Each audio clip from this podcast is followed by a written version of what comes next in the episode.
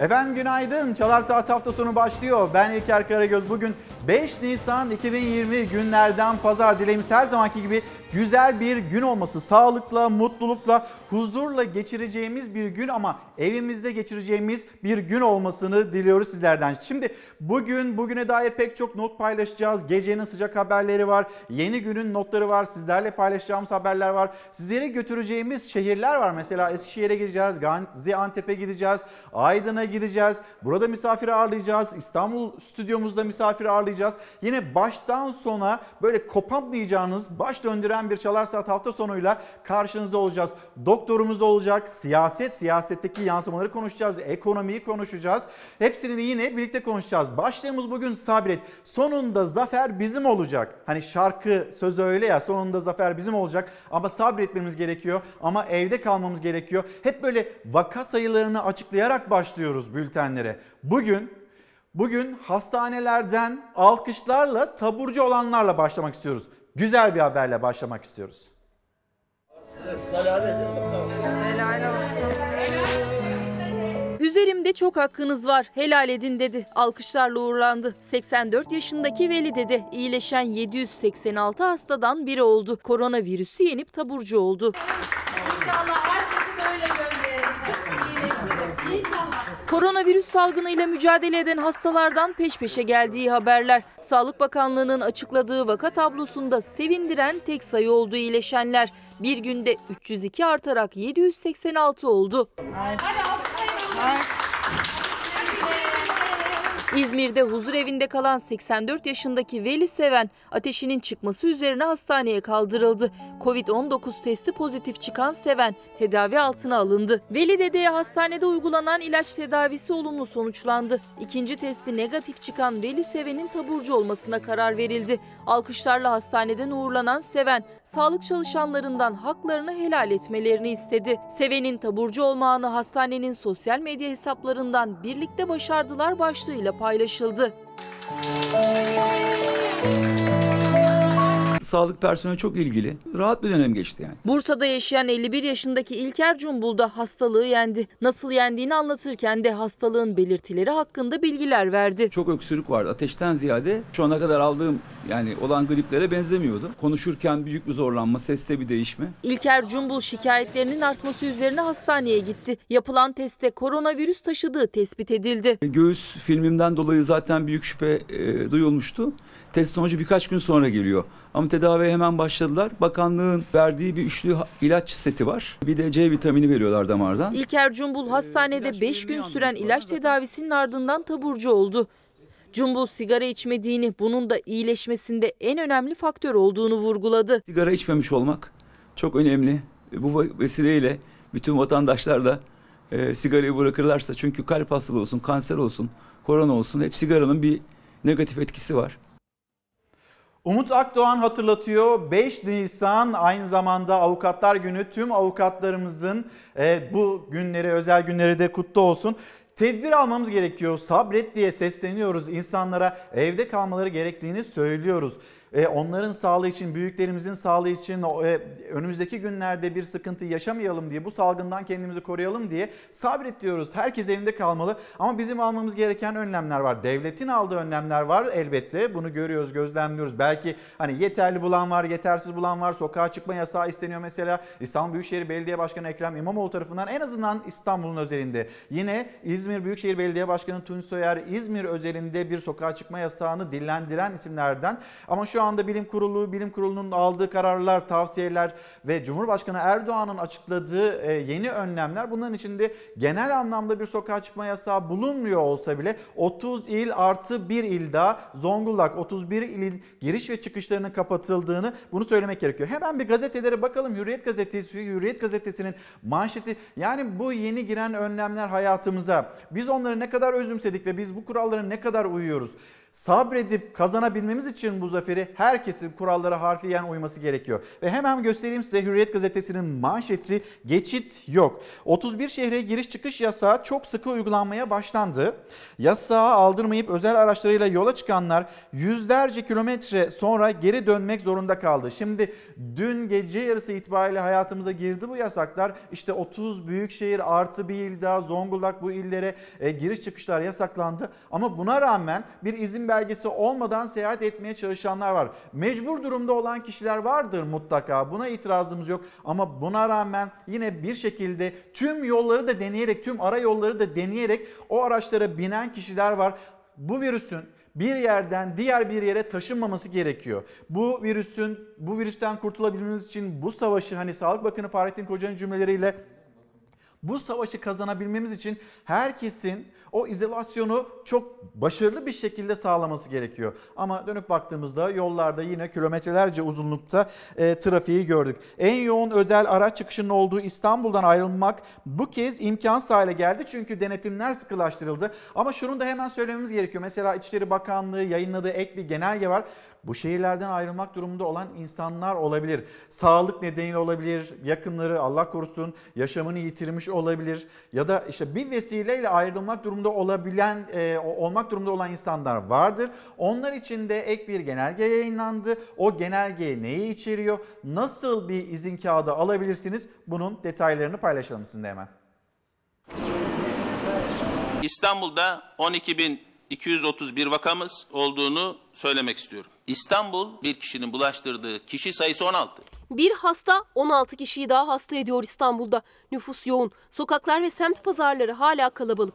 Vaka sayısı 12 bini aştı. Koronavirüs salgınının daha fazla yayılmasını engellemek için il bazında tedbirler bekleniyordu ama o adım gelmedi. İstanbul Büyükşehir Belediye Başkanı Ekrem İmamoğlu her gün olduğu gibi sokağa çıkma yasağı talebini bir kez daha dile getirdi. sokağa çıkmayan bir İstanbul'u var edebiliriz. E, bu da gerçekten belki de birçok insanımızın hayatını kurtarır. haftalardır Sayın Ekrem İmamoğlu ya bu Covid-19'un yuvalandığı yer İstanbul'dur. İstanbul'da mutlaka bir sokağa çıkma yasağı getirin. Bu yaygınlaşır diye. Neredeyse başkanın dilinde tüy bitti. Bu şunu gösteriyor. Siyasal iktidardan çok daha güçlü bir şekilde İstanbul'un sorunlarını bilen kişinin Ekrem İmamoğlu olduğu çıkıyor ortaya çıkıyor. Nüfusa göre en riskli illerimiz değerlendirildiğinde İstanbul, İzmir, Ankara, Konya, Kocaeli ilk 5 il olarak sıralamak mümkün. Türkiye'de salgının merkezi İstanbul ancak kalabalık nüfusa rağmen özel bir tedbir alınmadı İstanbul için. 65 yaş üstü nüfus 1 milyon 157 bin kişi, 20 yaş altı ise 4 milyon 570 bin. Yani İstanbul nüfusunun yalnızca üçte biri için sokağa çıkma yasağı var henüz. Yaşadığımız pandemi süreci kademeli e, tedbir almayı e, çok da e, mantıklı e, kabul etmeyen bir sürece benziyor. 29 büyükşehir ve Zonguldak gibi İstanbul'da da giriş çıkış yasaklandı. Sadece seyahat izin belgesi olanlar yolculuk edebiliyor. İzin belgesi almanınsa bazı şartları var. Örneğin temel ve tıbbi ihtiyaç malzemesi taşımak, tedavi olunan hastaneden taburcu olup asıl ikamete dönmek, birinci dereceden yakının vefat etmesi, ölüm nedeni Covid-19 olanlar hariç cenaze nakil işlemine refakat etmek, bulunduğu şehre son 5 gün içerisinde gelmiş ve kalacak yerinin olmaması, askerlik hizmetini tamamlayarak yerleşim yerine dönmek, ceza infaz kurumlarından salı verilmiş olmak. 14 günlük karantina ve gözetim süresini doldurmak gibi. Seyahat izin belgesi talepleri İçişleri Bakanlığı'na ait Alo 199 hattı, İçişleri Bakanlığı e-başvuru sistemi ve valilik ve kaymakamlıklardaki seyahat izin kurullarına doğrudan başvuru şeklinde gerçekleştirilebilecek. Seyahat sınırlamasına uymayanlara ise idari para cezası veya bir yıla kadar hapis cezası uygulanacak. Amaç hareketliliği azaltmaktı. Ama gece de gündüz de uzun araç trafiği vardı şehrin giriş çıkışında. Burası İstanbul'un çıkış noktalarından biri. Araçlar tek tek durduruluyor. Uzun araç kuyrukları da oluştu. Trafik polisleri araçtakilere seyahat izin belgeleri olup olmadığını soruyor. Eğer belge yoksa da ceza kesiyorlar. Nereye gidiyorsunuz acaba? Sakarya'ya gidiyorum. Sakarya'ya. Çok Evet. acil bir durumu, geçerli bir nedeniniz var mı? Evim orada. İzin aldık valiliğimizden, kaymakamlığımızdan. Seyahat belgeniz yok. Yok. Ee, seyahat belgeniz olmadığından dolayı e, sizi şu an Gebze'ye gönderemeyeceğiz. Seyahat belgenizi alın. İkametgah ve seyahat belgelerinizle birlikte e, seyir halinde geçebilirsiniz. Ama şu an kesinlikle yasak. E, vatandaşımızın sağlığı için mecburen sizi şöyle sağdan Orhan ayrımından İstanbul sınırlarına tekrar alalım beyefendi. Köy yollarını kullanarak geçiş yapmak isteyenlere de jandarma engel oldu. Komşu köye gidip su alıp çıkacaktım ben. Sadece İstanbul'da değil İzmir'de de büyük yoğunluk vardı. Salgına rağmen Karşıyaka'daki kalabalık böyleydi. Tekirdağ Valiliği ise ilçeler ve mahalleler arasındaki toplu ulaşımı pazar alışverişinin yapıldığı günler hariç 15 gün durdurdu. Evet, var Valilikler il bazında karar alma yetkisine sahip. İstanbul Valiliği de pandemi kurulunu bir kez daha topladı. Vali Ali Yerlikaya bedelli askerlikten terhis olanların İstanbul'dan ayrılabilmeleri için terhis belgelerini göstermelerinin yeterli olacağını açıkladı. 65 yaş üstünde 1 milyon insanımız var İstanbul'da. 20 yaş altındaysa 4,5 milyon.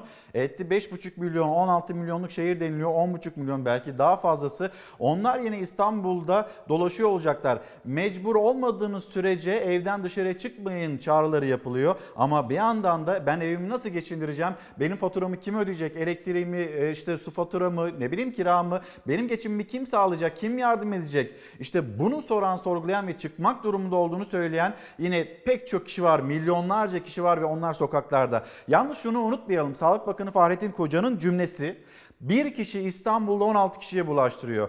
Dünya Sağlık Örgütü'nün ölçeğine baktığında bir kişi 2,5 kişiye bulaştırıyor. Böyle bir istatistik var ama İstanbul'da bunun kat ve kat yukarısında bir istatistikle karşı karşıyayız. Bir kişi 16 kişiye bulaştırmış İstanbul şehrinde. Sabah gazetesine bakalım. 65 milyona sıkı önlem. Türkiye koronaya karşı çemberi iyice daraltı deniliyor. 31 ildeki giriş çıkış yasayla 65 milyona sıkı önlem geldi. Yaşlıların yanı sıra 20 yaş e, yasayla birlikte 34,5 milyon kişi evde izole oldu ama yaklaşık 50 milyon kişi bakın hala 50 milyon kişi dışarıya çıkabiliyor. Çıkmaması gerektiğini biliyor ama çıkmak durumunda kaldığında da evet böyle bir tabloyla karşı karşıyayız. Cumhuriyet Gazetesi, Cumhuriyet Gazetesi'nin manşeti salgına karşı 4E Çin Halk Cumhuriyeti İstanbul Başkonsolosu Wei çözümü sıraladı. Başarı, erken teşhis, erken raporlama, erken izolasyon ve erken tedavide Cumhuriyete konuşan Çin Halk Cumhuriyeti Başkonsolosu Wei koronavirüs salgınını kontrol altına e, almalarının başarısını dörtlü sistemle açıkladı. Tekrar söyleyelim erken teşhis, erken raporlama, erken izolasyon ve erken tedavi. Ne yapılması gerekiyor? Bu durumda çok çok çok sayıda testin yapılması gerekiyor. Şu an itibariyle Türkiye'de yapılan test sayısı yeterli mi diye dün sormuştuk Türk Tabipler Birliği Başkanı Sinan Adıyaman'a. Hayır şu anda yeterli değil demişti kendisi de. Ve yine Cumhuriyet'teki ikinci bir haber Türkiye hafife aldı. Korona raporuna göre sürecin başında sahte güven duygusu oluşturuldu. İlginç bir iddiayı dillendiriyor Cumhuriyet Gazetesi. Virüs salgınına karşı etkin önlemleri geciktiren ve vaka sayısı hızla yükselen Türkiye yüksek riskli grupta yer aldı. Lebek Danışmanlık Şirketi'nin hazırladığı koronavirüsün Orta Doğu'ya etkileri başlıklı rapora göre Türkiye hata yaptı. Raporda Türkiye'nin krizi aktarma yöntemiyle virüse karşı alınacak önlemlerin etkinliğini azaltacak sahte bir güven duygusu oluşturduğu kaydedildi. Buna karşın Türkiye'nin test ve yatak kapasitesinin iyi olduğu yine aktarıldı. Yine Cumhuriyet Gazetesi'nde kalalım. Maskeler düşüyor. Üçüncü detayımız. Salgınla birlikte ülkeler arasında koruyucu malzemelere el koyma yarışı başladı. Bunu birazdan Dünya Korona haberine baktığımızda geldiğimizde sizinle paylaşacağız. Yani koca koca ülkeler onlar e, daha önceden bir ülke tarafından mesela satın alınmış maskeler bir başka ülkenin sınırından giderken nasıl el konuluyor birazdan bunu göreceksiniz. Bu arada sizlerden mesajlar geliyor. Instagram hesabımda paylaştığım bir görüntü iyi geldi demiş bir izleyicimiz sağ olsunlar. Kaya Bey, Dumlupınar, Dumlupınar şehitlerimizi unutmayalım demekte. Evet Dumlupınar şehitlerimizi e, saygıyla rahmetle anıyoruz. 67 yıl önce 81 denizcimiz vatan sağ olsun diyerek şehit olmuşlardı. Elbette unutmayacağız. Elbette gündemimizde olacak. Genç Bürosen Genel Başkanı Ferhat Özbengi'den Adalet Bakanı Abdülhamit Gül'e bir çağrı var. E, bugün alkışlar onlara ne ve kime 15 gün cezaevinde ve 15 gün karantinada kalacak olan cezaevi personelinin alkışlanmasını istiyor Genç Bürosen çalışanları. Yılmaz Bey'in bir çağrısı ve hatırlatması var. Çok haklısınız. Yani 65 yaş üstü kendisini korumaya çalışıyor ama bir yandan da bu tablolarla karşılaşılıyor. Büyük şehirlerden insanlar köylere geliyor ve bu insanların hayatını tehlikeye atıyor. Sivas'ta şu anda birçok köyde karantina var ve sebebi büyük şehirlerden gelen insanlar denilmekte. Bizimle paylaşılan bilgi bu şekilde. Şimdi düne gideceğiz. Dün açıklanan e, o vaka sayılarına bir bakacağız. İyileşenlerle başladık. Şimdi yine Sağlık Bakanı'nın e, sosyal medya üzerinden yapmış olduğu e, o paylaşımı da hemen ekranlarınıza bir taşıyalım. 4 Nisan 2020 tarihi o grafik, o grafikte ne söyleniyor? 19.664 dün yapılmış olan test sayısı ve dün vaka sayısı 3013 olarak gerçekleşti ve maalesef yaşamını yitiren vatandaşlarımızın sayısı ise 76. Bilim kurulumuz salgının riskle seyrettiği yerlerde hareketliliği kısıtlayıcı daha sıkı tedbirler alınması yönünde tavsiye kararı aldı. Bu gece itibariyle ülkemizin 30 büyük şehri ile akciğer rahatsızlıklarının sık görüldüğü Zonguldak ilimizi belirli istisnalar haricinde araç giriş çıkışına kapatıyoruz. 30 büyük şehir ve Zonguldak'a giriş çıkış, 20 yaş altının da sokağa çıkması yasak. Marketler, pazar yerleri, toplu ulaşım araçları gibi insanların toplu halde bulunduğu alanlarda maske takmak zorunlu. Yeni tedbirler hayata geçti. Salgının başındayız diyen Sağlık Bakanı Fahrettin Koca da sosyal medya hesabından son verileri açıkladı. 4 Nisan itibariyle toplam vaka sayımız 23.934, toplam vefat sayımız ise 501. Biz daha enfeksiyonun, salgının başındayız. Son 24 saatte 19.664 kişiye test yapıldı. 3013 hastanın enfekte olduğu ortaya çıktı.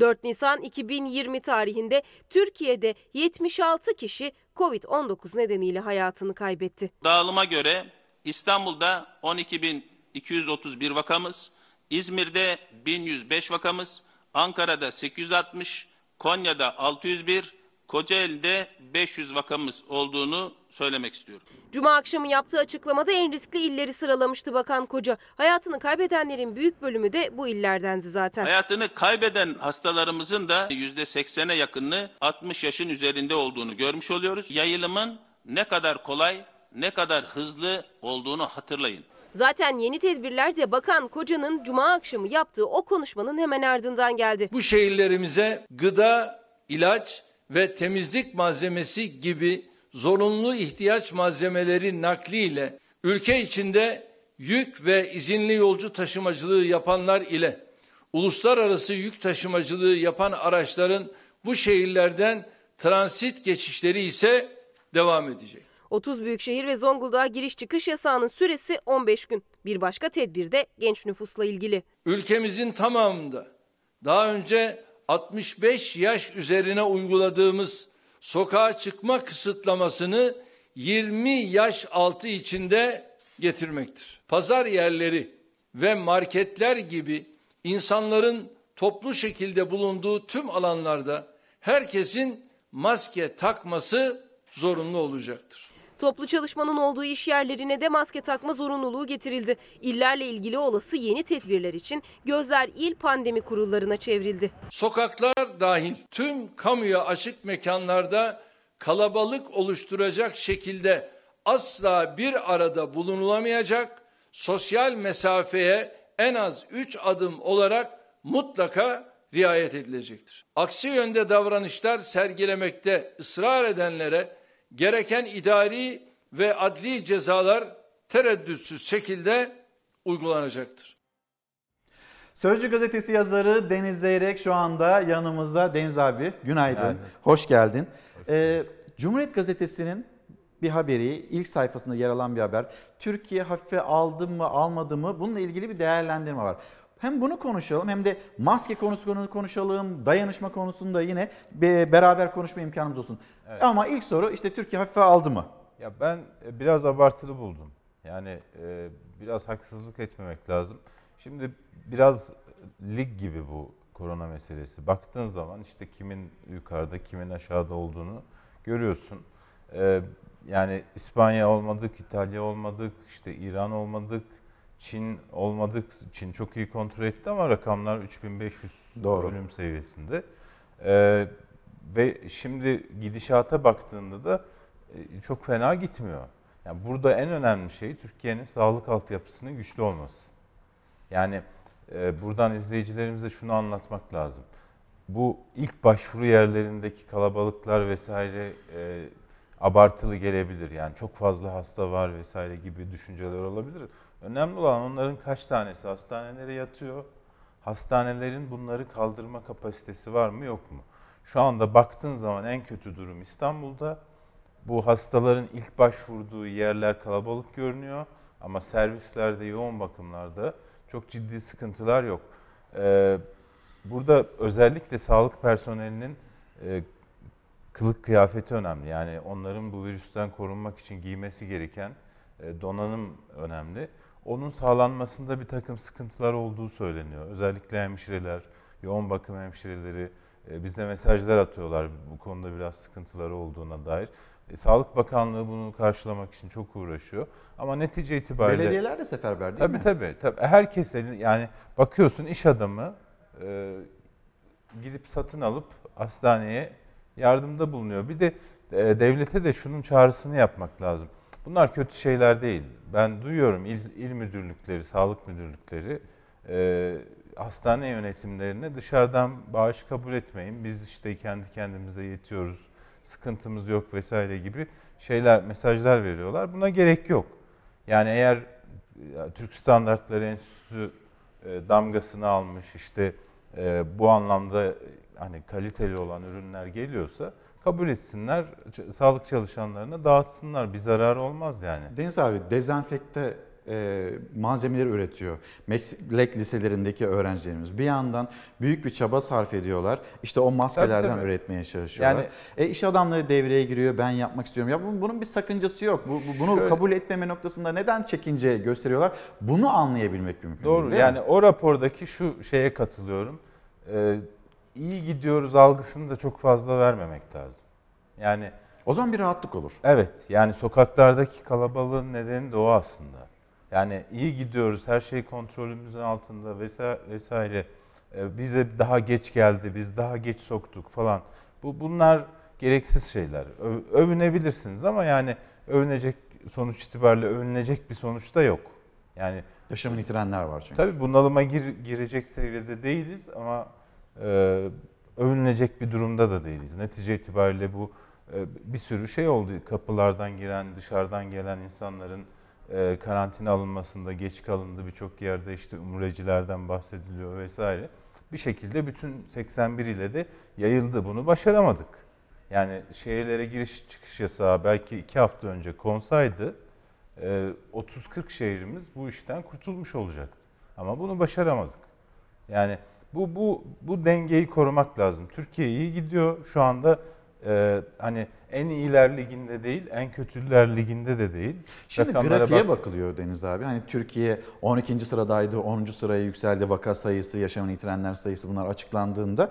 e, bunun üzerinden de şimdi 9. sırada galiba e, bu vakanın karşılaşıl, karşılaşıldığı ülkeler sıralamasında. Hani buna bakılınca Ya kimse- ortaya iyi gitmiyor mu acaba bu Ya sorular? şöyle bir Mesela şey Türk var. Tabipler Birliği'nin de yeni değerlendirmeleri bununla e, Şöyle bir doğru şey var. orantılı. Ee, İlker yani Singapur'la karşılaştırırsan e, elbette ki yukarıda görür. Sen 83 milyonluk bir ülkesin. Yani be- benim e, kriterim şu. Almanya'nın yaptığını yapabiliyor muyuz? Yani rakamlara bakıyorsun. Ölü sayısı, e, vaka sayısı, taburcu edilen, iyileşen insan sayısı. Adamlar başarmış. Yani ölü sayısını 1000, 1200, 1300'lerde tutmuşlar. E, 100 bine yakın vaka var. E, insanların çoğu da taburcu olup evlerine dönebilmişler. E, bizim de bunu yapmamız lazım. Yani şu ana kadar baktığın zaman ölü sayısına e, çok da hani İspanya'daki, İtalya'daki gibi gitmiyor. Yani daha daha bizim sağlık altyapısının iyi olmasından kaynaklı olarak e, tedavi süreçleri daha iyi geçiyor. Ama biz de insanları enfekte olmaktan kurtaramadık. Biz de virüsün yayılması konusunda başarısız olduk. A- Gerekli önlemleri zamanında... Bizim başarısızlığımız orada ama sağlık sistemi, Evet. altyapımız Evet. en azından bu iyiydi. Şimdi grafiği tekrar şimdi Hüseyin bizim için ekranlara taşıyacaktır zaten. Bugüne kadar toplam 161.380 test yaptık. Toplam vaka sayımız 23.934. Toplam vefat edenlerin sayısı maalesef 500'ü aştı 501. Ee, toplam yoğun bakım hasta sayımız 1311. Ee, entübe hasta sayımız 909. İyileşen hasta sayımız Deniz abi bugün iyileşen hasta sayılarımızla başladık. Bugün hastanelerden böyle alkışlarla taburcu edilen hastalarımızla başlamak istedik. Çünkü yani hep böyle vefat ya da vaka sayısının arttığından söz ettiğimizde başka bir karamsarlık oluşuyor. Ama sabrettiğimizde biz Tabii, işte tabii. o izolasyonu sağladığımızda işte başarıyoruz Bunların yani. şimdi hepsi vücudunda antikor olan yani o şeye karşı bağışıklık kazanmış e, insanlar olarak aramıza dönecekler ve belki de önümüzdeki dönemde onlar çalışacaklar. Onlar e, yapılması gereken şeyleri yapacaklar. Yani bu hastalığı bir şekilde vücuduna, bu virüsü vücuduna almış ve ondan kurtulmuş insanlar e, hayatın devam etmesini sağlayacaklar. Sıra onlara gelecek. Yani diğerleri işte sabredecek. E, buna buna da bakmak lazım. Ya böyle çok karamsar bir şeye kapılmamak lazım çünkü e, İtalya'dan, İspanya'dan bu sabah buraya gelmeden önce onları şey yaptım. Yani mesela e, balkonlardan şarkı söyleme dönemi bitmiş. Herkes çok gergin. İşte kavgalar artmış, işsizlik daha fazla can yakmaya başlamış vesaire. E, bunlar çok önemli şeyler. Türkiye'nin belki de bu virüsün yayılmasına e, karşı önlemlerinin yetersizliği aynı zamanda da ekonomisini canlı tutma çabasından kaynaklandı. Bakıyorsun bütün fabrikalar açık. Bugün gazetede gördüm, Evrensel'deydi galiba. İzmir'de bir tekstil firması sopa zoruyla patronların işçileri çalıştırdığı e, iddialarını dillendiriyor. Evet, işte Evrensel ça- Gazetesi'nin Çalışma manşetinde. Bakanlığı- Ya bu ama kalpsizlik. Çalışma ben sipariş Bakanlığı- aldım. Sen bu siparişi yetiştireceksin diye işçinin üzerinde duramazsın. Ya Çalıştır- o zaman o zaman şunu yapacaksın fabrika olarak. O makineler arasında gerekli sosyal mesafeyi koyacaksın. Yani yarım metre arayla değil, bir buçuk metre arayla koyacaksın. Her çalışana maske vereceksin. Sen maske üretiyorsun zaten. Yani tekstil firmalarının çoğu şu anda maske üretimine dönmüşler. Maske taktıracaksın, hijyene dikkat edeceksin, de, dezenfekte edeceksin. Ee, çalışanlarına o sağlıklı ortamı sunacaksın ki onlar da gelsin gönül rahatlığıyla çalışsın. Yani bulaşma riskini hiçe sayarak insanları zorla çalıştırdığın zaman böyle bir sıkıntı oluyor. Onun için Çalışma Bakanlığı'nın, Sanayi Bakanlığı'nın bu tür şeyleri dikkate alıp üstüne gitmesi lazım. Yani işçilerin canı bu kadar da kıymetsiz olmamalı. Böyle bakmamalıyız. Çünkü şu anda hayat devam ediyorsa biraz da onlara borçluyuz. İşçilerin hayatı, canı çok kıymetli. Eğer şimdi bugün bunu düşünmeden e, o baskıyı yapıyorlar. O hasta e, fabrikada virüs nedeniyle kapandığını ya da karantina Tabii. altına alındığını Tabii bir düşündüğümüzde kişiye bulaştığında- sağlık çalışanlarına gitmesi gereken maskelerimiz onlar da hani edinilememiş olacak. E, maske meselesini açmışken bu arada Çiğli Belediyesi'ne de bir e, teşekkürlerimizi iletelim. Hani senin de kullandığın siperlik var ya Çiğli Belediyesi Belediye Başkanı Utku Gümrükçü bizlere de göndermiş o e, siperliklerden. Çünkü dışarıdayız, röportajlar yapıyoruz. E, hani haber haberi de aktarmaya çalışıyoruz memlekette ne olup bittiğini. Bir dayanışmadan söz edelim mi? Ya o dayanışma ruhu, e, hani ekonomik krizlerden biz böyle çıktık. Daha önce e, konuştuğumuz meseleydi. Şimdi benzer bir sıkıntı yaşıyoruz tüm dünya genelinde ve burada da dayanışmayla, yardımlaşmayla, bağışlarla belki e, herhalde kurtulacağız. Bunu da söylemek gerekiyor. Tabii. Yani dayanışma gerçekten bir kere, bir kere daha sesleniyorum. Bırakın isteyen istediği yere bağışını versin. Siz denetleyin. Bu bağışlar nereye gidiyor? Nasıl kullanılıyor? Onları siz devlet olarak denetleyin. Ama X belediyesine yardım yapılmasın, şuraya yapılsın vesaire gibi şeylerden var. Bırakın insanlar gönüllerinden ne, ne kopuyorsa, gönülleri nereyi istiyorsa oraya bağış yapsınlar. Siz denetleyin o bağışlar adresine gidiyor mu gitmiyor mu ona bakın. Yani bu kadar basit Ee, birçok şirket elini taşın altına soktu. Sokuyor da yani. Kazandığı paralardan e, bir şekilde hani bu bağış sistemine dahil oluyor. E, güzel bir şey yani. Ben ben Ee, Doğan grubu da o şirketlerden bir tanesi. Milli dayanışmada biz de varız dedi. Ee, ve Doğan Holding, Aydın Doğan Vakfı, e, işte ne bileyim e, hepsi burada, nesine.com gibi tüm holding ve aile şirketleriyle birlikte Covid-19 salgınıyla mücadele kapsamında Cumhurbaşkanı Recep Tayyip Erdoğan başlattığı Biz Bize Yeteriz Milli Dayanışma Kampanyası çerçevesinde e, biz de Doğan grubu olarak 9 milyon euroluk bağış yaptık açıklamasında bulundular. O kadar çok şirketten bağış geldi ki bu şekilde e, 1 milyar liranın üzerine çıkmış bir e, bağıştan, yardımlaşmadan söz ediyoruz. Ama yani bir tarafta Cumhurbaşkanı Erdoğan'ın yani hükümetin başlattığı yardımlaşma, yardım kampanyası, diğer tarafta belediyelerin bağış kampanyası dediğin çok doğru. Onun bir kontrolünü yapalım. Kimse oradan para kaçırmaya çalışmasın. Ama bu iyilikleri yerlerine ulaştıralım. Tabii, en kıymetlisi tabii. bu. Yani şöyle düşün. Bir, bir kişinin asgari ev geçim şeyi 2,5 2500 lira civarında. E, insanlara 2-3 ay bunu verebilmeliyiz. Devletin bunu sağlaması lazım. Yani bu dün ben hani konuştuk ya burada bazen evde yemek yapmayıp işte esnafı desteklemek için paket söylemek Evet. lazım vesaire. Dün buradan çıktıktan sonra birkaç mesaj aldım. Sonra dolaştım. İşte bu bizim e, Tunalı İlmi civarında, Ayrancı civarında baktım. E, hafta sonu olduğu için birçoğu kapalıydı Doğru. paket servislerinin. Yani hafta sonları e, gerek e, o Zaten o- çok az personelle çalışıyorlar. Evet yani ama onlar da mesela zor durumda. Yani evet restoranlar, masalar kapandı ama paket servisi devam ediyor diye hani oranın çarkın döndüğünü düşünüyorduk ama e, dönmüyormuş. Gerçekten de insanlar eve kapanmışlar ve e, onlar da ayakta kalmaya çalışıyorlar mesela restoranlar vesaire. E, bu dayanışmayı sergilemek lazım. 15-20 kişi çalışıyor. Hepsi evine para götürmek durumunda vesaire. İşsiz kalmış olanlara şu ana kadar e, ayda 2000-2500 lira gibi bir desteğin, nak- nakit desteğinin, kredi, borç falan demiyorum. Nakit desteğinin ulaştırılması lazım. Deniz abi çok teşekkür ediyorum. Sözcü gazetesi yazarı Deniz Zeyrek'le konuştuk. Şimdi bir yurt turuna çıkartacağım sizi. Sonra da Eskişehir'e götüreceğim.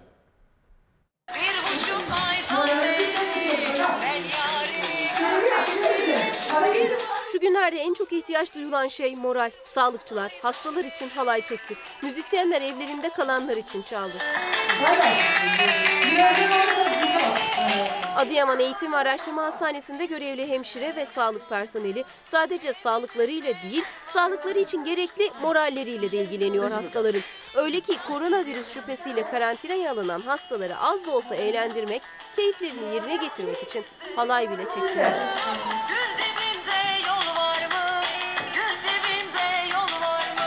Denizli'de ise moral orkestranın adı oldu. Üç mahalle muhtarı birleşip davul ve klarnetten oluşan orkestra tuttu. Virüs nedeniyle evlerinden çıkamayanları eğlendirdi.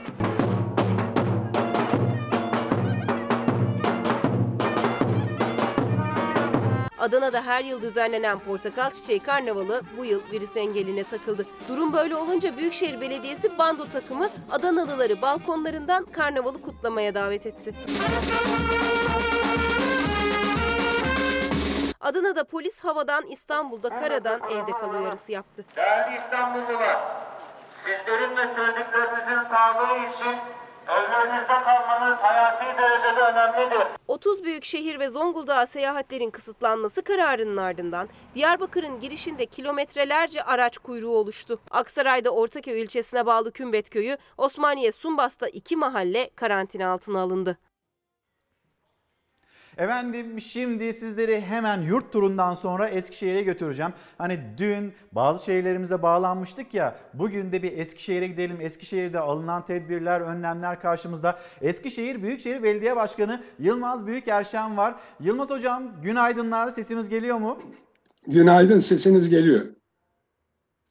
Hocam günaydın. Ee, isterseniz Günaydın. hızlı hızlı başlayalım. Siz e, hangi önlemleri aldınız? Eskişehir'de du- durum şu anda nedir? Şimdi il il maalesef biz bu virüsün bütün Türkiye'ye yayıldığını biliyoruz, öğrendik.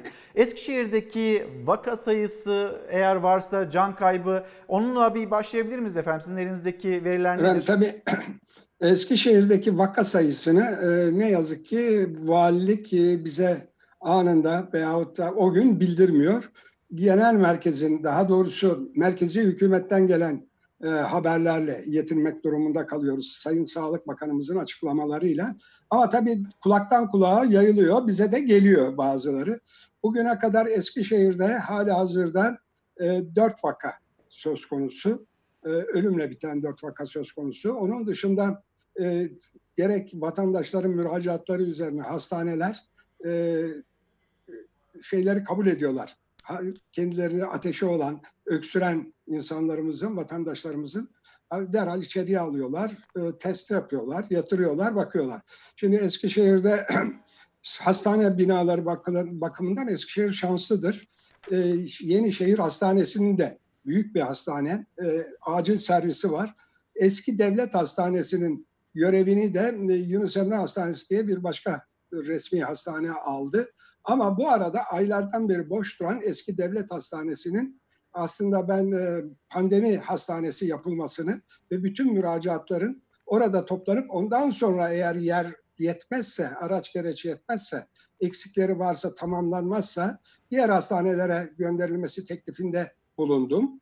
E, çünkü e, diğer başlangıçta diğer hastane, şehir hastanesiyle birlikte diğer hastanelere, özel hastanelere de sevk ediyordu yetkililer, sağlıkla ilgili yetkililer. Halbuki bunu tehlikeli görüyorduk biz Eskişehir Büyükşehir Belediyesi olarak. Çünkü hem orada başka hastalıklardan dolayı tedavi görenlere yayılma şansı hem de oradaki doktorların da e, o hastalarla temas halinde hastalığa yakalanma tehlikeleri söz konusuydu. E, fakat maalesef aradan geçen birkaç haftaya rağmen bu yapılamadı. Gerekçe olarak da binanın çürük olduğu ve onun için yıkılma tehlikesine karşı yıkma kararı alındığı, ondan dolayı onu yapamadıkları için bütün hastanelere dağıttıkları yolunda açıklamalar geldi. Oysa en şiddetli depremi geçirdiğimiz e, büyük depremde dahi o Eskişehir Devlet Hastanesi'nde bir harabiyet meydana gelmemişti. Yapılabilirdi. Ara, araç gereçlerinin dağıtıldığını diğer hastane ihtiyacı olan resmi hastanelere dağıtıldığı yolunda cevaplar verdiler. Bu bakımdan bizde hemen hemen bütün hastanelerimiz ne yazık ki e, hasta kabul etmek ve orada kontrol altına almak durumundalar hastaları. Peki Eskişehir için sizin aldığınız önlemler nedir? İşte kültür sanat noktasında aldığınız önlemler Efendim, var. tabii, Biliyoruz tabii. elimizden geldiğince de Söyleyeyim. e, bunlar Tabii. örnek olsun diye paylaşmaya çalışıyoruz. Efendim şimdi E, aynı zamanda esnaf için mesela Şimdi efendim şöyle söyleyeyim. e, Biz e, 3 Mart 2020'de e, y- televizyonlarda yayınlanan haritalardan görüyorduk ki bir tek Türkiye etra şey kalmış e, vaka yok gibi gözüken ve etrafı diğer ülkelerle sarılmış korona e, hastalık olmuş e, ülkelerle sarılı olduğunu görünce eninde sonunda bize sıçrayacağı, bizde de vakaların çıkacağı endişesiyle hemen bir pandemi faaliyet planı hazırladık personellerimizle ne yapılacağı acil halde birinci safa, ikinci safa, üçüncü safa diye. Ni- Nitekim 11 Mart 2020'de ilk vaka açıklanmakla açıklandığında 12 Mart sabahı bizim faaliyet planı e- eğitim çalışmaları ile hayata geçirildi. Tüm belediye çalışanlarına bu konuda hemen bir grubumuz eğitim vermeye başladı. Neler yapılacak, nasıl yapılacak diye. Diğer taraftan da efendim hemen e, bütün kapalı yerlerimiz, tiyatrolarımız, konser salonlarımız ve bunun gibi etkinlik yapılan yerleri topluğa kapattık. Hatta parklarımızı kapatmaya başladık. Parkları dahi kapattık. Büyük parkları, tema parklarını da kapattık. E, tramvaylar... siz bu önlemleri çok önceden aldınız yani. Evet planlamıştık. Şansımız vardı. Bu gibi hallerde yani belliydi. Ee, 3 Mart'ta başladık plan yapmaya. Bu plan ilk başta e, e, pandemi küresel salgını karşısında biz ne yapabiliriz belediye olarak? Bize hangi görevler düşer diye o andaki düşüncelerimizde grupları oluşturduk ve bir plan yaptık.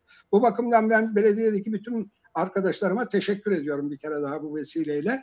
11 Mart'ta da ilk vakanın açıklanmasıyla birlikte 12 Mart sabahı o hazırladığımız plan gereğince faaliyete geçtik. Bütün birimlerimiz, belediyedeki birimlerimiz toplu taşıma araçları dezenfektasyona tabi tutuldu. Tramvaylar, halk otobüsleri, e, şehir otobüsleri, belediyenin otobüsleri ve e, bu arada e, zabıta ekiplerimiz tarafından dolmuşlar, otobüslerde yolcu sayıları düzenli olarak kontrol edilerek çok müşteri almamaları, çok yolcu almamaları yolunda uyarıldılar bütün duraklarda ve taksi durakları ve şeylerde, tramvay duraklarında, otobüs duraklarında herkese.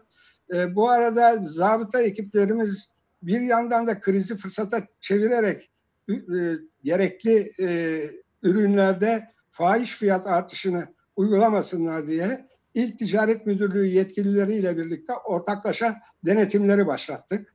E, salgının başlamasıyla birlikte kapatılan e, Porsuk e, Nehri etrafındaki oturma yerleri vardı. Bütün yaşlılar orada bütün gün boyunca banklarda otururlardı her ağacın altında. Onları kaldırdık bir taraftan. Önce ikaz ettik. Baktık gördük ki uygulamıyorlar. Bankların tamamını kaldırdık. Kaldıramayıp sabit olarak kalanları da devamlı olarak günde üç defa dezenfektasyona tabi tutmaya başladık. Ee, sonra... Peki e, Yılmaz Hocam mesela esnafımız ya da dar gelirliler onlarla ilgili e, neler yaptınız? Efendim şimdi bizim e, 20 yıldan beri uyguladığımız bir sistem vardı. E, muhtaç durumda olanlara yemekhanemizden her gün 3 sefer tasıyla 3 öğünlük yemek dağıtıyorduk. Ya kendileri gelip alıyorlardı, gelemeyenlerini de evlerine kadar götürüyorduk. Arada sırada o paketlerin içerisinde kahve ve çay da bulunuyordu. Bunu biz e, kendi bütçemizdeki ödenekle yani düşkünlere, ihtiyacı olanlara yardım faslından e, harcamalar yaparken bir taraftan da bayramlarda, Ramazanlarda veyahut e, sair zamanlarda vatandaşlarımızdan e, bu tür hayır yardımı yapmak isteyenler de belediyemize müracaat ediyorlardı. Onlar için e, bir hesap numarası e, yatırılı bankalarda vardı ve oraya yatırıyorlardı. Oradan o paraları biz yine gıda işleriyle kullanıyor. Bir yandan da makbuz gönderiyorduk vatandaşımıza. Teşekkür ediyorduk hayır sahiplerine. Bu 20 yıldır böyle devam etti. Yani bir bakıma bir taraftan aynı yardım onları da alıyoruz. Büyük toptancı tic- e, gıda maddesi satan firmalar e, zaman zaman bize kolilerle konserveler ve gıda maddeleri verirlerdi. Biz de ayrıca kendi bütçemizle birlikte bunları e, belgeleyerek yani e, hayır yapanlara şu kadar malzemeniz alınmıştır diye kendimiz, bizim ekiplerimiz gidip alıyordu, yemekhaneye götürüyordu. E, hemen kullanamayacak olanları da depolarında muhafaza ediyordu. e, sonra biliyorsunuz, hocam, ayrıca anlatmama buyurun. gerek var mı? Hocam buyurun. E, 11 belediye, Büyükşehir Belediye Başkanı olarak da kararlar almıştık alelacele geçenlerde. Ama ne yazık ki Sayın Cumhurbaşkanımız e, bu tür yardımların yapılmaması yolunda bankalardaki paralara el koydular. Allah'tan bizde o kadar çok para yoktu bankalarda el konulan parada. Ne kadar vardı efendim? 40 bin lira falan vardı. Kalmıştı. Yani devamlı harcıyorduk biz onlar çünkü hayır için. E, Bağışlayanların arzusu Anladım. istikametinde kullanıyorduk. Bu bir sistemdi bizde yani. 20 yıldır devam ediyordu. E, fakat böyle olunca bu sefer bankalara bununla da yetinmedi Eskişehir Valiliği. Bankalara pardon e, bankalara Buyurun hocam. Hesaplara varsa bu hemen- hesaplara bu hesaplara para e, kabul edilmemesi talimatını verdi. Yani vatandaş şimdi bize soruyor zaman zaman hala bu olaylardan e, haberi olmayanlar. Para yatıracağız, nereye yatıralım hayır sahipleri falan filan diyoruz ki e, bizim al- maalesef alamıyoruz. Banka hesaplarımıza böyle böyle işlem yapıldı dedik. Tabii e, artık onlar nasıl yardım edecekler? Belki bizim tavsiyemiz olarak diyoruz ki gidin gıda maddesi alın ayın olarak, aynı yardım olarak biz sizden onları teslim alalım makbuz karşılığı e, bizim sistemimize dahil edelim ve oradan dağıtmaya devam edelim ihtiyacı olanlara diyoruz. Hocam çok teşekkür Yardım ederim. Eskişehir böyle. Büyükşehir Ha, Belediye Başkanı ama- Yılmaz Büyükerşen'le e, ha buyurun. Buyurun hocam. Ee, onun dışında aldığımız pek çok tedbir var aslında. Özellikle son Evet. zamanlarda aldığımız e, bir kararla bizim biliyorsunuz Eskişehir Büyükşehir Şehir e, Belediyesi'nin tiyatroları vardır, konser salonları vardır ve çok Evet. aktifti bunlar Eskişehir'de. Hemen hemen her güne bir etkinlik düşerdi. Onları dijitalize ettik. Şehirdeki e, lokal televizyon istasyonlarına verdiğimiz gibi isterlerse e, vatandaşlarımız mevcut haberleşme sistemleriyle e, bizim bu programlarımıza girerek konserleri dinleyebiliyorlar. Tiyatroları tekrar tekrar seyredebiliyorlar. Dijital bir flo, şeyimiz var, platformumuz var. Bu hizmete açık.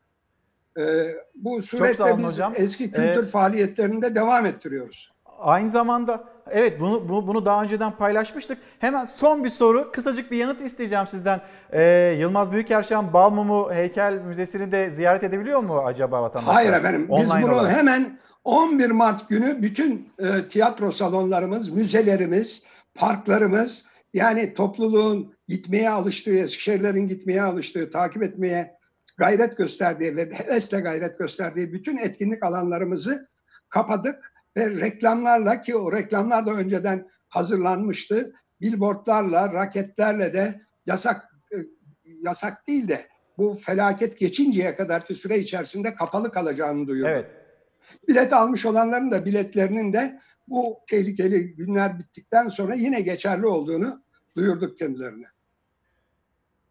Hocam çok ama çok teşekkür ederim. Çok sağ olun. Ee, elimizden geldiğince hani belediyeler ne yapıyor, ne ediyor onları aktarmaya çalışıyoruz. Eskişehir Büyükşehir Belediye Başkanı Yılmaz Büyükerşen'le konuştuk. Şimdi kameralarımızı Eskişehir'den Gaziantep'e çevireceğiz. Gaziantep'te bizi Büyükşehir Belediye Başkanı Fatma Şahin bekliyor ve Fatma Şahin'e hemen bir günaydın diyelim. Efendim sesimizi duyabiliyor musunuz?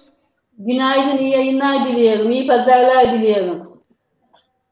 Günaydınlar, teşekkür ederiz. Efendim bugün sabret dedik. Biraz daha böyle evde kalmamız gerekiyor. Kendimizi izole etmemiz gerekiyor. Dikkatli olmamız gerekiyor. Ee, siz belediye başkanı olarak, Gaziantep Büyükşehir Belediyesi olarak e, o dikkati, uyarıları nasıl yapıyorsunuz? Bir de sizin attığınız bir adım var. Dün burada Çalar Saat'te yine konuşmuştuk Deniz Erek'le birlikte. Maske üretimi. Bununla ilgili e, Evet. aldığınız tedbirler, önlemleri de dinlemek isteriz. Ee, Evet, şimdi hamdolsun şehrimiz şu anda düşük risk grubunda. Ee, Bunu iyi başlattık ama iyi koruyup iyi sonuçlandırmamız gerekiyor. O yüzden de benim formülüm T, T, T, T diyorum. Takip, takip, takip. Arkadaşlarıyla sürekli sahada çıkan genelgelerin birebir takibini yapıyoruz. Çünkü bütün bilim dünyası, bu işle uğraşan herkesin söylediği önemli şey erken tanı, koruyucu önleyici tedbirler ve izolasyon. Ee, O yüzden bizim bu evde kalla birlikte evde hayat varın içini doldurmak için de Gaziantep Büyükşehir olarak insanlar evde kalıyor, evde hayat var diyoruz ama haya, o evdeki hayatı da güçlendirmemiz, güncellememiz lazım. Çocuk dostu, kadın dostu, aile dostu e, bir belediye olarak kitaplar dağıtıyoruz, satranç oyunları dağıtıyoruz. Egzersizlerle güne başlıyoruz. Çocuk kütüphanesindeki hocamızın masal okumasıyla günü tam bitiriyoruz. Biliyorsunuz biz gastronomi şehriyiz. Ee, Burada çocuklar televizyonda uzaktan eğitim alırken annelere küçük kurabiyeler, pizzalar nasıl yapılır? Aşçılarımız bunun eğitimini veriyor. Yani çok yönlü bir çalışma var. Akıllı şehirlerle ilgili altyapıyı oluşturduk. E, belediyecilik, vatandaşın belediyeye gelmeden bütün hizmetlerini yapacağı veya vatandaşın bulduğumuz koordinasyon merkeziyle bütün gruplarla sosyal medyasından, WhatsApp'ından, nereden ne dileği ve talebi varsa interaktif bir çalışma metodolojisi koyduk. Bunlar ciddi bir yazılım ve donanım istiyor. Aslında yeni bir dünya var. Milattan önce, milattan sonra dediğimiz gibi artık bugün koronavirüsün öncesi ve sonrası yaşam şeklimiz, yönetim şeklimiz, hayat planlamamız her şey değişiyor. Biz de e, bunun bütün altyapısını hazırlıyoruz. Sizin de söylemiş olduğunuz gibi bizim 7 yıl önce kurduğumuz çok güçlü bir yapımız vardı. GASMEK. GASMEK nedir? Binlerce kadının, çocuğun yaşamına dokunan, atölyeler kuran, etüt merkezleri kuran bir sistemdi. Bunun en büyük faydasını bu zor Şimdi, zamanda e, aldık. çok özür dilerim. Sayın Fatma Şahin, burada Buyurun. tabii esnaf, esnafın yaşadığı problem var. Bu olayın başladığı günden itibaren e, 145 bin iş yerinin kapandığını biliyoruz. Esnafla ilgili Gaziantep Büyükşehir Belediyesi ne yapıyor? Dar gelirlilerle ilgili acaba attığınız adımlar nedir? Siz aynı olarak, nakdi olarak yardımlarda bulunuyor musunuz? Ee, Biz işçi ve esnaf şehriyiz. Çok doğru söylüyorsunuz. Özellikle günlük çalışan, günlük yemeğini yiyen, günlük kazancıyla hayatını geçiren kişiler en büyük e, zorlukları yaşıyor. Biz onlarla ilgili büyük bir sosyal destek programı başlattık. E, Ailenin hane bazlı ihtiyacını giderecek, gıda desteğinden aklınıza gelen o aileye ne ihtiyacı varsa giderecek büyük bir destek başlattık. Bütün planlamamızı değiştirdik. Önceliklerimizi değiştirdik ve risk grupları üzerinde çalışıyoruz. Biz aynı zamanda işçi şehriyiz. 150 bin çalışan olan organizede işçilerimizin çünkü gıdanın merkeziyiz, kumaşın merkeziyiz. Bütün Gaziantep e, maske kumaşını üretmese Türkiye'de maske olmayacak. E, hijyenin merkeziyiz, sabunun, deterjanın merkeziyiz. Fakat işçimizin de sağlıklı bir şekilde gidip çalışıp dönmesi gerekiyor. Yolda ateş ölçerlerle onların tek tek ateşini ölçüyoruz. Ailelerine süt, e, dezenfekte malzemesi, sabun, Gaziantep'in Nizip Yeşil zeytinyağlı sabun var. Onları dağıtıyoruz. Hijyen malzemeleri dağıtıyoruz. Kendi ürettiğimiz maske bunu anlatıyordum. Şu anda Türkiye'de ilk kez bir belediye günlük yaklaşık 20 bin maskeyi kendi üretiyor. Ücretsiz bir şekilde halka dağıtıyor. Aile hekimlerine dağıttık. Gün itibariyle toplu taşımada maske zorunluluğu geldi. Tek tek halkımıza dağıttık. Hamdolsun halkımız da e, maskeyi takarak geliyor çoğu. Eğer takmadıysa onu hemen hem uyarıyoruz hem kendi maskelerimizden e, veriyoruz. Dolayısıyla çok boyutlu bir çalışma Kalabalık var. mı efendim? Gaziantep, Gaziantep sokakları kalabalık mı? Şöyle, e, mahalleden mahalleye değişiyor. Özellikle eğitim seviyesi daha yüksek olan, e, bu konuda hassasiyet olanlarda durum çok iyi. Bazı mahallelerde maalesef diğerine göre daha kalabalıktı. İlk günlere göre sürekli uyararak, sürekli zabıtayla, emniyetle bu sizin hayatınız için geçer, gerekli. Mut- Mutlaka sosyal izolasyon yapın, sosyal mesafeyi koruyun. Ben kendim fırıncılara gidiyorum. Çünkü ekmek çok önemli. Ekmeği verirken parayı almaması gerekiyor.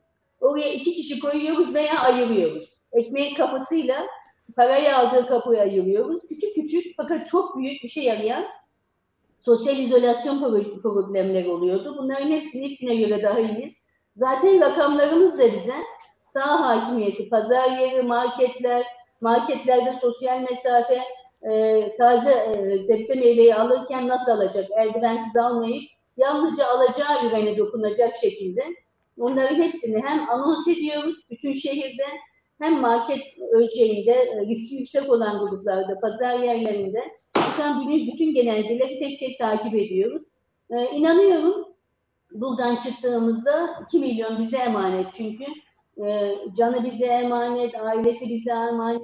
Onlardan e, ailesini ve canını koruyacak şekilde büyük bir sağ hakimiyetini sağlamış durumdayız ve en az zararla inşallah şehrimizi buradan çıkaracağız. Kaynak meselesini nasıl e, hallediyorsunuz Sayın Fatma Şahin? Mesela e, Şöyle. Cumhurbaşkanı Erdoğan'la CHP'li belediye başkanları arasında yaşanılan e, bir tartışma var. Bir bağış mı, yardım kampanyası mı? Siz bu tartışmaya nasıl bakıyorsunuz ve e, siz bağış topluyor musunuz? Şöyle, kaynağı nasıl hallediyoruz? Ben aynı zamanda Belediyeler Birliği Başkanıyım. Cumhuriyet Halk Partisi'nin belediye başkanlarıyla da encümenlerimiz var. Ee, İstanbul'dan, Ankara'dan encümen belediye başkanlarımız var. Telekonferans sonları topladık. 9 madde çünkü giderlerimiz arttı, gelirlerimiz azaldı. Bizim ekstra kaynağa ihtiyacımız var. Hemen bu 9 maddeyi hazırladık. Hem Cumhurbaşkanımıza hem Hazine ve Maliye Bakanımıza hem Çevre Bakanımıza hem İçişleri Bakanımızı ilettik. Genel merkezimizi ilettik. Herkes kendi genel merkezine iletti. Çünkü ortak sorunumuz var. Ortak çözüm gerekiyor ve toplum bizden çözüm istiyor. Şu an partizanlık yapma zamanı değil. Şu an insanlar can derdinde. Hepimizin gücümüzü birleştirip bir insanımız daha zarar görmesin diye ne yapmamız gerektiğini düşünme zamanı. Biz Belediyeler Birliği olarak bunun altyapısını oluşturduk ve ilk madde daha meclisten karar çıkar çıkmaz biliyorsunuz borçlu belediyeler var. Kesintiler vardı. Hemen o kesintiler durduruldu. Yaklaşık üç gün önce telekonferansla Cumhurbaşkanımızla bağlandık. Diğer 8 madde içinde destek istedik. Ee, o da tek tek inceleyeceğini ve gerekli çalışmayı yapacağını söyledi. Bu konuda biz Halk Partisi, Milliyetçi Hareket Partisi, encümenlerimizle ve belediye başkanlarımızla çok e, seri çalışıyoruz. Zaman birlik zamanı. E, Bu bağışla ilgili de e, şöyle cevap vereyim. Yaklaşık 15 gün önce devlet bağışı başlamadan önce Kalbe Dokun Gönül Kazan diye valilik bünyesinde bir bağış kampanyası başlatmıştık. Ama bizim ayrı bir banka hesabımız yoktu. Niye? Ben Aile ve Sosyal Politikalar Kurucu Bakanlığıyım. Ayrı hesapla mükerrerlik oluşturuyor. Bazı insan birkaç defa alırken diğer almayabiliyor. Biz destek olduk buna. Hem bu çağrıya, bütün ilk 2 milyonun bu çağrıya uymasını, tek hesapta birleşmesini ve bizim kendi başkan yardımcımız, bir kaymakamımız birlikte bir kurul oluşturuldu. Bu kurul bu şehirde kime bu destek vermek gerekiyor şeklinde çalıştık. Bir de tabii Şehirde bakınca sabuncu sabun gönderdi, makarnacı makarna gönderdi. Aynı değil, nakli değil, aynı yardımda e, yapıldı. E, bunlar hızlı bir şekilde yerine ulaştırıldı. Sonra devletin biz bize yeteriz kampanyası başlayınca aynı kısım durduruldu. E, burada özellikle devletle olan e, birleşme sağlandı. Eğer bir mali destek yapmak istiyorsa e, devletimizin, hükümetimizin başlattığı kampanya destek oluyor. Ama yine elinde bir ürün varsa, bir sabunu varsa, küçücük böyle bir e, unu varsa, burada özellikle e, üç aylardayız, Ramazan geliyor, zekat fonundan e, bu konuda mağdur olan kimselere Ama, destek verme Çok ihtiyacı özür dilerim varsa, Sayın Şahin siz de Buyurun. meseleye e, hani ihtiyaç sahiplerine o yardımların ulaşması noktasından bakıyorsunuz galiba. Aynen, aynen. Ben şunu diyorum, bugün Fatma WhatsApp Şahin'in grubunuz kriz- var efendim sizin belediye başkanları e, arasında. O Evet. WhatsApp grubunda hiç konuştunuz mu yaşanılan tartışmayı? Hep birlikte konuşuyoruz. Bizim Büyük Şehirler WhatsApp grubumuz var. Ben sürekli diyorum ki bu sayfa hepimizin ortak sorunlarımız var, ortak çözüm üretelim. Halk da bizden bunu bekliyor. Şu an normal bir zaman değil, küresel bir sorun var, ulusal bir mücadele var. Başarılı olmamız için yerel aktörlerin e, daha güçlü, koordine olması gerekiyor. Ankara ile olan irtibatın güçlü sağlanması gerekiyor. Ben Fatma Şahin olarak bütün gücümle bu birlikteliği sağlamaya ve buradan bir kuvvet oluşmasına e, gayret ediyorum. Tabii her şey istediğimiz gibi olmayabilir ama biz gayretten sorumluyuz, gayret ediyoruz. Bütün başkanlarımız da bu gayretimizi görüyor. E, inşallah buradan sağlıklı, huzurlu, mutlu günlere hızla kavuşmayı diliyorum. İnşallah dileğimiz o. Gaziantep Büyükşehir Belediye Başkanı Fatma Şahin'le Belediyeler Birliği Başkanı ile konuştuk. Fatma Hanım çok teşekkür ediyorum. Şimdi Ben bir reklamlara gidelim. Sonra Türkiye'nin çok sağ olun efendim. Sonra Türkiye'nin bir başka yerine götüreceğiz sizi. Önce bir mola verelim sonra buluşalım. Efendim bir kez daha günaydın. Çalar Saat hafta sonu devam ediyor. Birazdan sizi Aydın'a götüreceğiz. Aydın Büyükşehir Belediye Başkanı Özlem Çerçioğlu ile konuşacağız. Alınan önlemleri ya da bu hani konuşulan tartışılan yardım kampanyası, bağış kampanyası. Burada e, yaşanılan o tartışmaya birlikte bakacağız. Acaba görüşleri, düşünceleri nedir? Bir de tarih veriyor. Eğer Aydın ve ilçelerine gelecekseniz şu tarihte gelin diyor. O tarihin ne olduğunu yine e, Özlem Hanım'dan duyma fırsatımız olacak. Şimdi bir son dakika gelişmesi var. O son dakika gelişmesini hemen sizlerle paylaşalım. 20 yaş altı biliyorsunuz onların da sokağa çıkmasıyla ilgili Cumhurbaşkanı Erdoğan'ın açıkladığı bir e, karar vardı. Ama bir istisnayı ek bir genelgeyi yanıldığı İçişleri Bakanlığı ve o ek genelgede kamu ve özel kuruluşlarda çalışan ve tarım işçileri sokağa çıkma yasağından muaf tutulacaktır şeklinde ek bir genelgenin yayınlandığını sizlerle paylaşmış olalım. Hemen bir gazete pencereyi getirelim ekranlarınıza. Gazete pencerenin de manşetini sizlerle paylaşmış olayım. Uyarılar, herkese uyarılar yapılıyor. Türkiye'nin dört bir yanında ama o uyarılara pek çok kişinin de uymadığını maalesef görüyoruz. İşte onun manşeti var gazete pencerede. Önlem hak getire denilmekte. Şehir girişleri ve çıkışlarında çok sıkı denetim yapıldı. Yasaklı şehirlere izin belgesi olmayanların girişine de çıkışına da izin verilmedi. Kontrol noktalarında uzun kuyruklar oluştu. Yasak kararı harfiyen uygulandı. Ancak tavsiyeler, tedbirler, telkinler sözde kaldı. Çünkü bazıları inatla arayolları deneyerek varmak istedikleri yerlere varmaya çalışıyorlar. Ama burada bu yasakların ya da bu önlemlerin getiriliyor olmasının gerekçesini idrak etmek gerekiyor. Bu önlemlerin getirilmesinin gerekçesi bizim sağlığımız, toplumumuzun sağlığı. Eğer biz bugünlerde sabretmezsek ki bugünkü başlığımız sabret, biz sabretmezsek bugünlerde bu savaşı Sağlık Bakanı Fahrettin Koca'nın değerlendirmesiyle bu savaşı kazanamayız. Şimdi 20 yaş, 20 yaş e, acaba uyuyor mu uyumuyor mu bu kurallara? Bir sokağa bakalım. Yani yasak. Yasaktır. Sokağa çıkamıyor. Tamam. Toplum sağlığı için 20 yaş altı küçükleri sokağa çıkar. Polis özellikle 20 yaş ve altındakilerin sokağa çıkma yasağına uyup uymadığını kontrol ediyor. 65 yaş üstü gibi 20 yaşın altındakilere de sokağa çıkma yasağı geldi. Polis yasağa uymayan gençlere ceza kesti. Üstelik tamamı gezmeye çıkmamıştı. Dışarıda olmak istemese de çalışmak zorunda olanlara da ceza kesildi. Gel kardeşim kimliğin yanında mı? Ver kimliğini. En riskli gruptaki 65 yaş üstüne zaten uygulanıyordu sokağa çıkma yasağı. Ancak salgın yayıldı. Aslında herkese gönüllü karantina çağrısı yapılıyordu ancak en az uyan yaş gruplarından biri gençler oldu. Bulaştırma riskleri azalsın diye yasağın kapsamı genişletildi. Artık 20 yaşın altındakilerin de sokağa çıkması yasak. Tedbirler genişletilince polisin de denetimleri arttı. İstanbul'un farklı noktalarında benzer uygulamalar var. Burası Beşiktaş ilçesi. Özellikle 20 yaş ve altındakilerin sokağa çıkma yasağına uyup uymadığı kontrol ediliyor. İşte bir genç 20 yaşından küçük olduğu için kendisine ceza kesiyor polis. Türkiye'de 27 milyon kişi 20 yaşın altında. 720 bini de çalışıyor. Denetimlerde onların çalıştığı yerlerde yoğunlaştırıldı. Semt pazarları gibi. İstanbul Pendik'te 20 yaşından küçük pazarcı çalışmak zorundayım dese de cezadan kurtulamadı. Kaç yaşındasın sen? Kimlik. İki buçuk ayla kurtaramıyorsun. Mecbur çıkarız. Çalışmak zorundayız. Aksaray'da da pazarda hem çalışan hem de alışverişe gelen gençler vardı. Evlerine gönderildiler. Yaşınız güçlüse gelmeyeceksin. Devlet de bizi bu için çağırıyor paşam. Şimdi evine geçiyorsun. Mümkün olduğu derecede sokağa çıkıyorsun. Tamam mı kardeşim? İstanbul Esenyurt'ta, Niğde'de, Şanlıurfa'da da polis 20 yaş denetimindeydi. Kahramanmaraş'ta ise babasıyla işe giden gence 392 lira ceza kesildi. Babasının çabası sonuç vermedi. Gece 24'ten beri sokağa çıkma yasağı var. Bak askeri ücrete çalışan kişiler.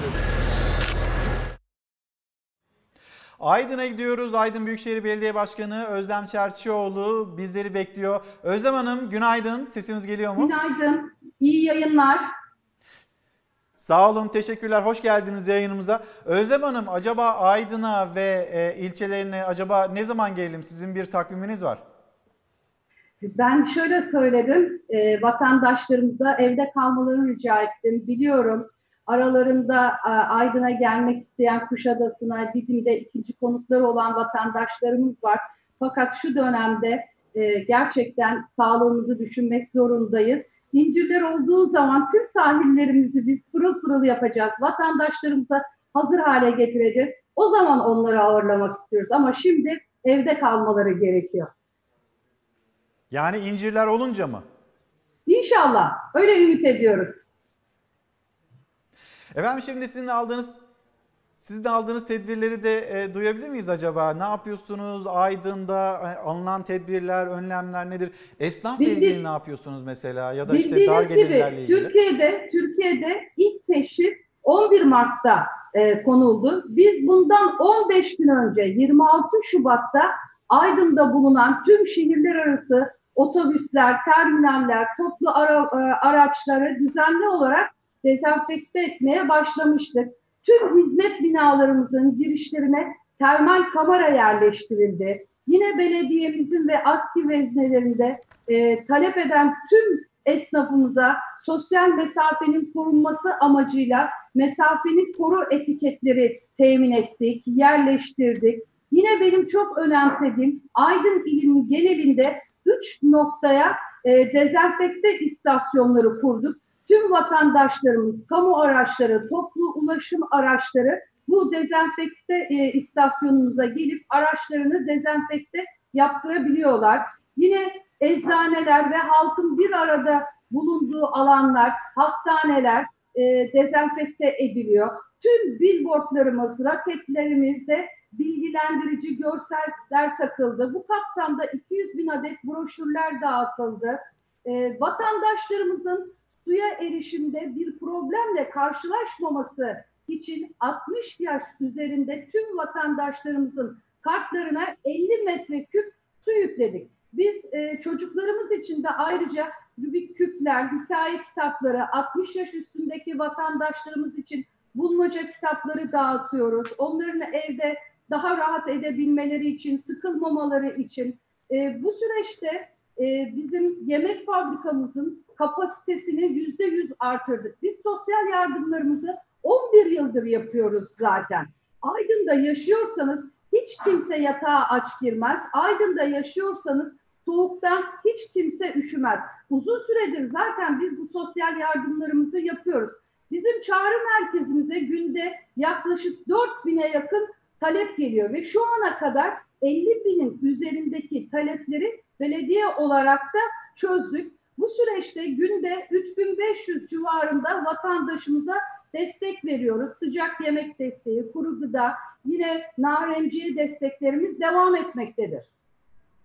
Efendim mesela kaynak meselesini nasıl hallediyorsunuz? Şimdi e, bir tarafta CHP'li belediyelerin başlatmış olduğu bağış kampanyası, diğer tarafta e, Cumhurbaşkanlığının başlattığı bir yardım kampanyası. Sonrasında İçişleri Bakanlığı'nın e, bazı işte hesapları, belediyelere ait bazı hesapları bloke etmesi. Burada bir tartışma başladı. Devlet içinde devlet olmaz tartışması e, başladı mesela. Siz ne dersiniz? Az önce Fatma Şahin'e Belediyeler Birliği Başkanı'na sorduk. E, bu dönemde böyle hani partizanlık yapılacak bir dönemden geçmiyoruz dedi. Bu bunları geride bırakmamız gerekir e, dedi onun cümleleri. Sizin cümleleriniz nedir acaba?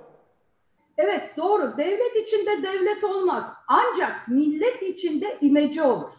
İmece yüzyıllardır devam eden kültürümüzde, örfümüzde, geleneğimizde olan bir adettir. Bakın hatırlarsınız yakın zaman içinde yaşadığımız Elazığ depremi, Van depremi, hatta daha da geriye gidersek Marmara depreminde bütün yerel yönetimler vatandaşıyla kenetlendi, seferber oldu. İşte İmece tam budur aslında. Bizim amacımız burada 11 belediye başkanının amacı kepek indiren esnaf, işini kaybeden işçi ve gündelik yemeğiyle çalışan şehrimizde destek olmaktı. Bağış yapmak isteyen vatandaşlarımızla mağdur olan vatandaşımızın arasında köprü olmaktı. Sadece amacımız buydu. Bakın İlker Bey bu süreçte yalnızca Aydın'da 45 bine yakın esnafımız işletmesini, dükkanını kapattı. Gerçekten vatandaşlarımız çok zor durumda. Amacımız haklı, haksız tartışması yapmak değil. Sadece ve sadece ihtiyaç sahiplerine ulaşmak ve destek olmaktı. Ee, bakın az önce siz de söylediniz yeni bir genelge çıktığını bu bağlamda söylemek istiyorum. Türkiye'de her yıl yüz binlerce insan Çukurova, Antalya, Ege ve son zamanlarda Karadeniz'e giderek mevsimlik tarım işçiliği yapıyor. Bugünlerde ekim günleri. Bu bereketli topraklardaki araziler, tarlalar boş kalmamalı. Hazirandan itibaren gıda sorunu yaşayabiliriz. Tahmin ediyorum bu son genelge de bunun için çıktı. Ve bu e, süreçte bütün ülkeler kendini koruma e, altına alacağı için ithalat da zorlaşacak. E, ve bu illerde birçok genç insanımız 20 yaşında, 30 yaşındaki servis sektöründe olsun, esnafımızın yanında e, çalışan on binlerce genç insan ücretsiz olarak işten çıkarıldı. İşte bu süreçte bu e, gençlerimizden faydalanabiliriz yarınki günlerde zorlanmamamız için. Bakın e, geçen yıl Haziran ayında aldığımız domates, biberin kilosu 3 lira 4 liraydı. Önümüzdeki ay eğer ekim olmazsa bu topraklarda e, rakamlar ne olacak? Bunlar Türkiye'nin ciddi anlamda sorunu ile karşı karşıya olma ihtimalini yüksek görüyorum. Bence bu sorunların temelinde bir bütün Sayın olarak Çerçioğlu, bakacak. Özlem Hanım bir, bir, bir bilgi ekleyeyim isterseniz cümlelerinize o şekilde devam edin. Önümüzdeki günlerde bir tanzim satış noktalarının kurulmasının da gündeme geleceğini açıkladı. Ee, Ticaret Bakanı Ruslar Pekcan'ın açıklaması bu yöndeydi. Buyurun. Bakın zaten biz Aydın Büyükşehir Belediyesi olarak 15 noktada bizim Halk Ege şubelerimiz var. Biz zaten 11 yıldır yapıyoruz bunu. Kapasitelerimizi %100 artırdık. Yine devam ediyoruz. Zaten bizim altyapımız hazır. Onun için birlikte olmamız gerekiyor. Ee, birlikte çalışmamız gerekiyor. Sen, ben ayrımı yapmamamız gerekiyor. Özlem Hanım çok çok teşekkür ediyorum. Burada herhalde e, bu cümleler çok önemli, çok kıymetli. Birlikte çalışmamız gerekiyor. Sen ben ayrımı yapmamamız gerekiyor. E, çağrısını dillendirdiği Aydın Büyükşehir Belediye Başkanı Özlem Çerçioğlu ve eğer Aydın'a gelecekseniz, Kuşadası'na, Didim'e gelecekseniz de incirler olunca gelin, incirler olmadan gelmeyin de şu başımızdaki salgını bir başımızdan def edelim. Verdiği mesaj bu şekildeydi. Çok sağ olun, teşekkür ederiz. Şimdi Dünya, dünyadaki vakalara bakacağız. Bu arada dünyada 1 milyon 200 bini geçtiğini söyleyelim bu vaka sayısının ve yeni gelen haberler, yeni gelen bilgilerle işte koronavirüs dünya turu. Dünyada can kaybı 60 bini aştı. Yurt dışında vefat eden Türk vatandaşlarının sayısını ise Dışişleri Bakanı Mevlüt Çavuşoğlu açıkladı. Maalesef yurt dışında 56 vatandaşımız virüs sebebiyle hayatını kaybetti. 50'ye yakın cenazeyi ülkemize getirdik. Bakan Çavuşoğlu katıldığı bir televizyon programında açıkladı verileri. Bugüne kadar 55'e yakın ülkeden 25 bine yakın Türk vatandaşının ülkeye getirildiğini söyledi. Gittikleri ülkelerde kalan ve gelmek için başvuruda bulunan binlerce kişi için de açıklamalarda bulundu. Burada önemli olan bizim karantina kapasitemiz. Buna göre vatandaşlarımızı e, getirebiliyoruz. Burada sadece yurt ya da yurttaki yatak sayısı, oda sayısı değil, onlara sağlanacak diğer imkanlar. Özellikle de sağlık elemanları, doktor, hemşire veya diğer sağlık personeli. Çünkü buraya e, gönderilecek sağlık personeli hastanelerdeki e, vatandaşlarımıza her türlü verilen hizmeti de aksatmaması gerekiyor. İspanya medyasında çıkan skandal haberler konusunda da açıklamalarda bulundu Bakan Çavuşoğlu. Türkiye'den satın aldıkları ve aralarında solunum cihazlarının da bulunduğu tıbbi malzemelerin Türkiye'den çıkışına izin verilmediği iddiasına karşı Ankara'nın yanıtı sert oldu. İspanyol Dışişleri Bakanı e, Arancela ile de telefonla da görüştüm. E, kendisinin de bu çıkan yalan haberlerden dolayı büyük üzüntü duyduğunu söyledi ve e, canlı yayına çıkıp e, bunu düzelteceğini söylemişti. Nitekim bu açıklamayı da e, yaptı ve e, güçlü bir şekilde e, Türkiye'ye yönelik bu suçlamaları reddettiğini, Türkiye ile çok iyi bir işbirliği yaptıklarını, Türkiye'nin İspanya'ya bu dönemde destek verdiğini söyledi. Dünyada yeni tip koronavirüs COVID-19 salgınında hasta sayısı 1 milyon 200 bini geçti. Salgının merkez üssü Amerika Birleşik Devletleri'nde can kaybı 8496'ya çıktı. Vaka sayısı ise 300 bini geçti. Başkan Trump dün gece yaptığı basın toplantısında korkutan bir cümle kurdu. Maalesef çok sayıda kişi ölecek dedi. Yaptıklarımız olmasaydı daha da çok ölüm olacaktı ifadelerini kullandı. 3000'den fazla kişinin hayatını kaybettiği New York'ta virüs felaketi hız kesmedi.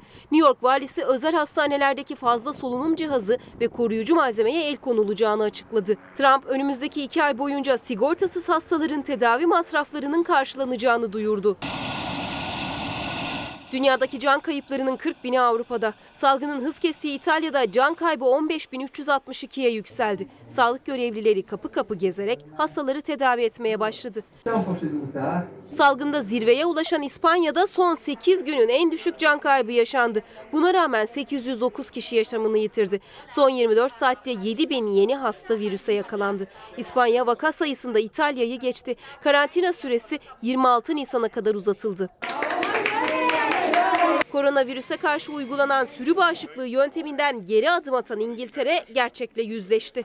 Can kaybı 4320, hasta sayısı 42 bini aştı.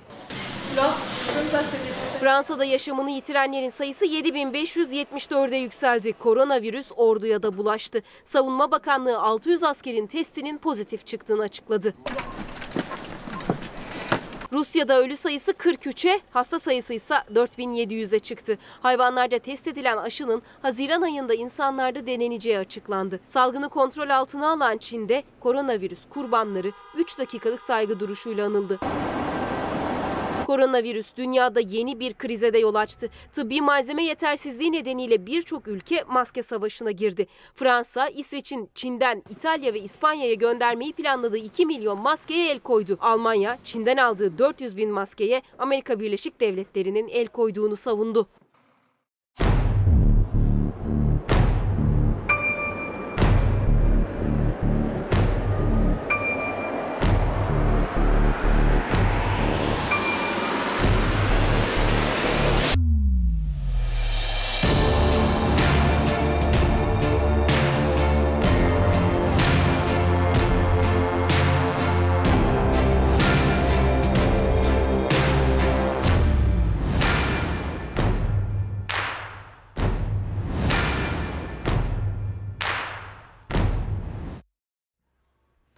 Efendim e, bir misafirimiz var. İyi Parti sözcüsü Yavuz Ağralioğlu şu anda Ankara'daki büromuzda. Efendim günaydın. Günaydın. Hoş geldiniz. Yayınlar, Yani olun. ekonomi, ekonomideki yansımalar hani konuşacağız bunların hepsini. Fakat buradan başlayalım. Sizin partinizin bir hazırlığı, affı yok e, başlığı altında.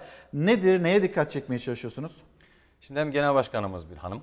Bu hanım hassasiyetini memleketin en temeli problemlerinden birisidir bu. Cinsel istismar, kadına şiddet. Bu tür suçlarla ilgili bir farkındalık oluşturmak istiyorduk. Evvelden beri de bu hassasiyetimiz vardı. Onu infaz yasası düzenlemesi hazır mevzu olarak konuşulurken bir daha kamuoyunun hassasiyetlerine teklif etmiş olduk.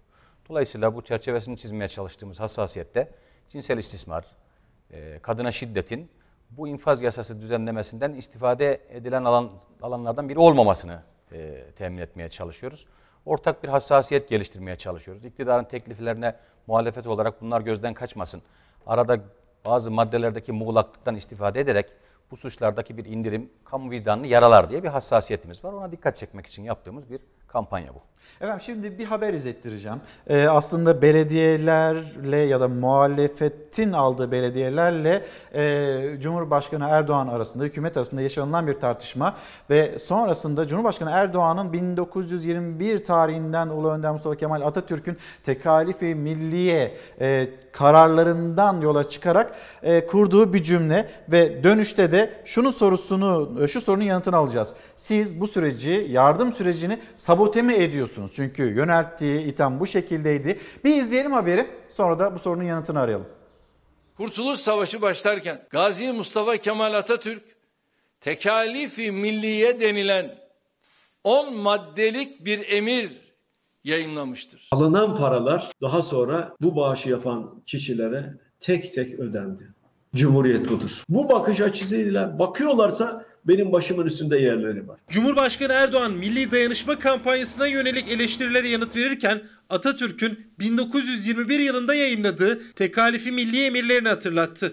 Muhalefet ayaklandı. O dönemde Türkiye'de araç yok. Ordu yeni kurulmuş Osmanlı döneminin hazineyi tam takır bıraktığı bir dönem. Şu anda öyle mi durum? Erdoğan tekalifi milliyeyi hatırlatarak kasanın boş olduğunu ifade ediyorsa bu doğrudur.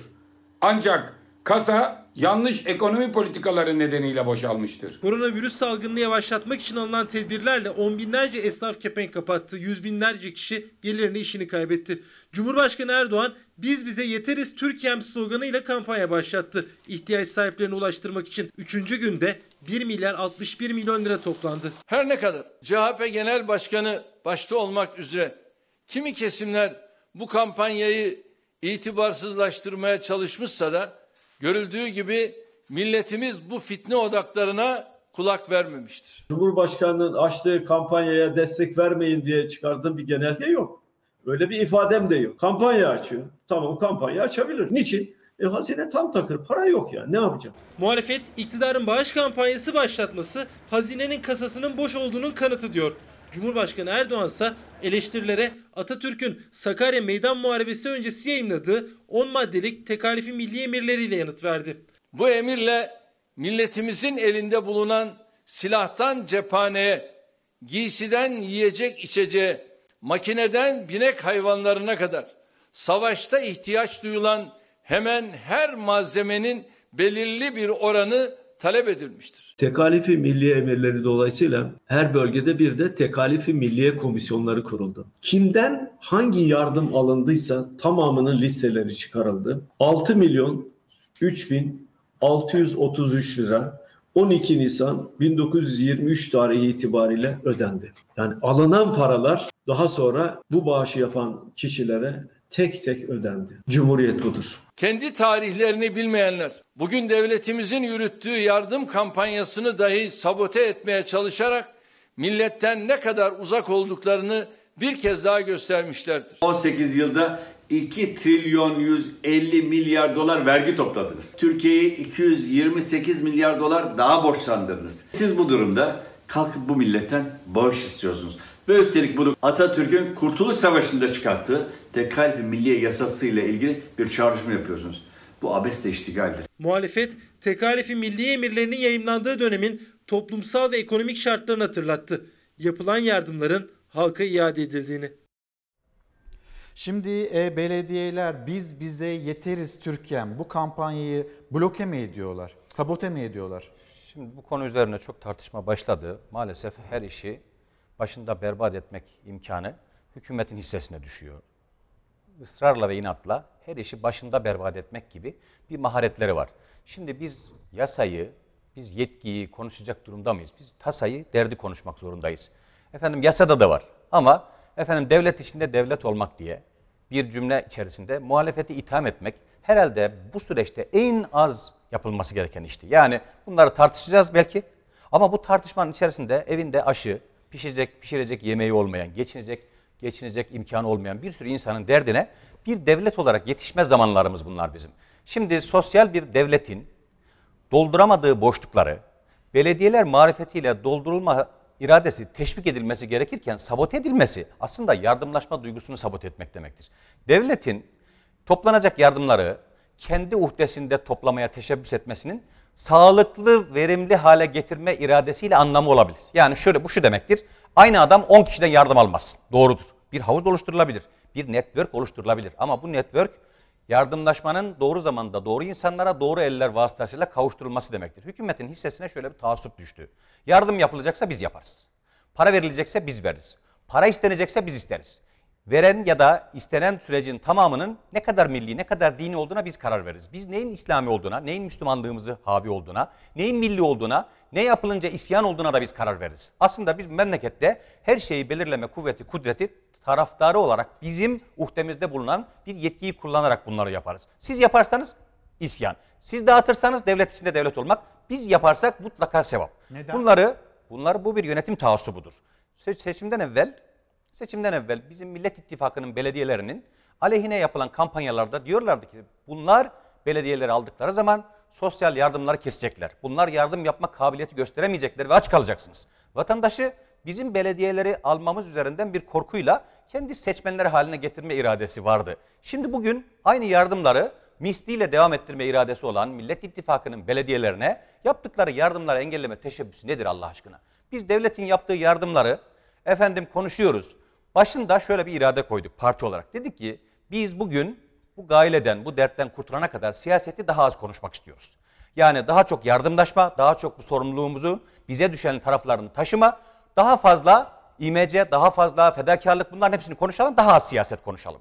Ama bu hassasiyetimizi gösterdiğimiz, biz de taşın altına elimizi koyacağız dediğimiz her zeminde hükümetin tedip edici, terbiye edici, iftira atıcı, kuşatıcı, ku- e, engelleyici iradesiyle karşılaşıyoruz. Biz bunlarla ilgili şöyle bir çerçeve oturttuk. Artık kesin olarak kani olduk ki biz bize yeteriz. Biz bize yeteriz ama hükümetin bu dili artık bu devlete yetmez. Biz bize yeteriz ama Türk milletini yönetmeye bu dil yetmez. Biz bize yeteriz ama artık AK Parti iktidarı bu memlekete yetemez. Bu tahammülsüzlük, bu hoşgörüsüzlük, bu yardımlaşırken bile memleketi bölüp tasdif etme hevesleri bu memleketi mümkün değil yönetemez. Biz bize yeteriz. Biz bugün duyacağımız cümle bu muydu hükümetten? Bizim bugün hükümetten duyacağımız cümle şuydu aslında.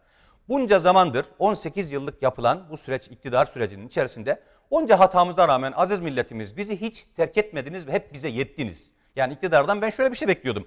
Partimiz böyle bir hassasiyet işaretti. Biz iktidardan şöyle bir cümle bekliyorduk. 18 yıldır yaptığımız onca yanlış yatırımlar da olsa, özelleştirmelerde hatalar da olsa, kamu bütçesini disiplinini bozacak şekilde popülizme kurban da versek, biz memleketin kaynaklarını israf da etsek, lükse şatafata memleketi berbat edecek bir siyasal iradesizliğe, maharetsizliğe ülkeyi teslim de etsek, siz bizim arkamızda durdunuz ve bize yettiniz. Bugün biz size yeteceğiz demeleri lazımdı. Sanki hiçbir şey olmamış, sanki iktidara yeni gelmişler gibi, ilk defa sanki yardım kampanyası yapılıyormuş gibi, memlekette yapılacak iş kalmamış da tek işimiz yardım kampanyası yapmış olmak gibi bir iradeyle göründüler. Bir de hızını alamayıp muhalefetin yardımlarına musallat olmak. Bu bizim sadece şöyle takdir edebileceğimiz bir şeydir. Biz hükümete şöyle teşekkür edebiliriz.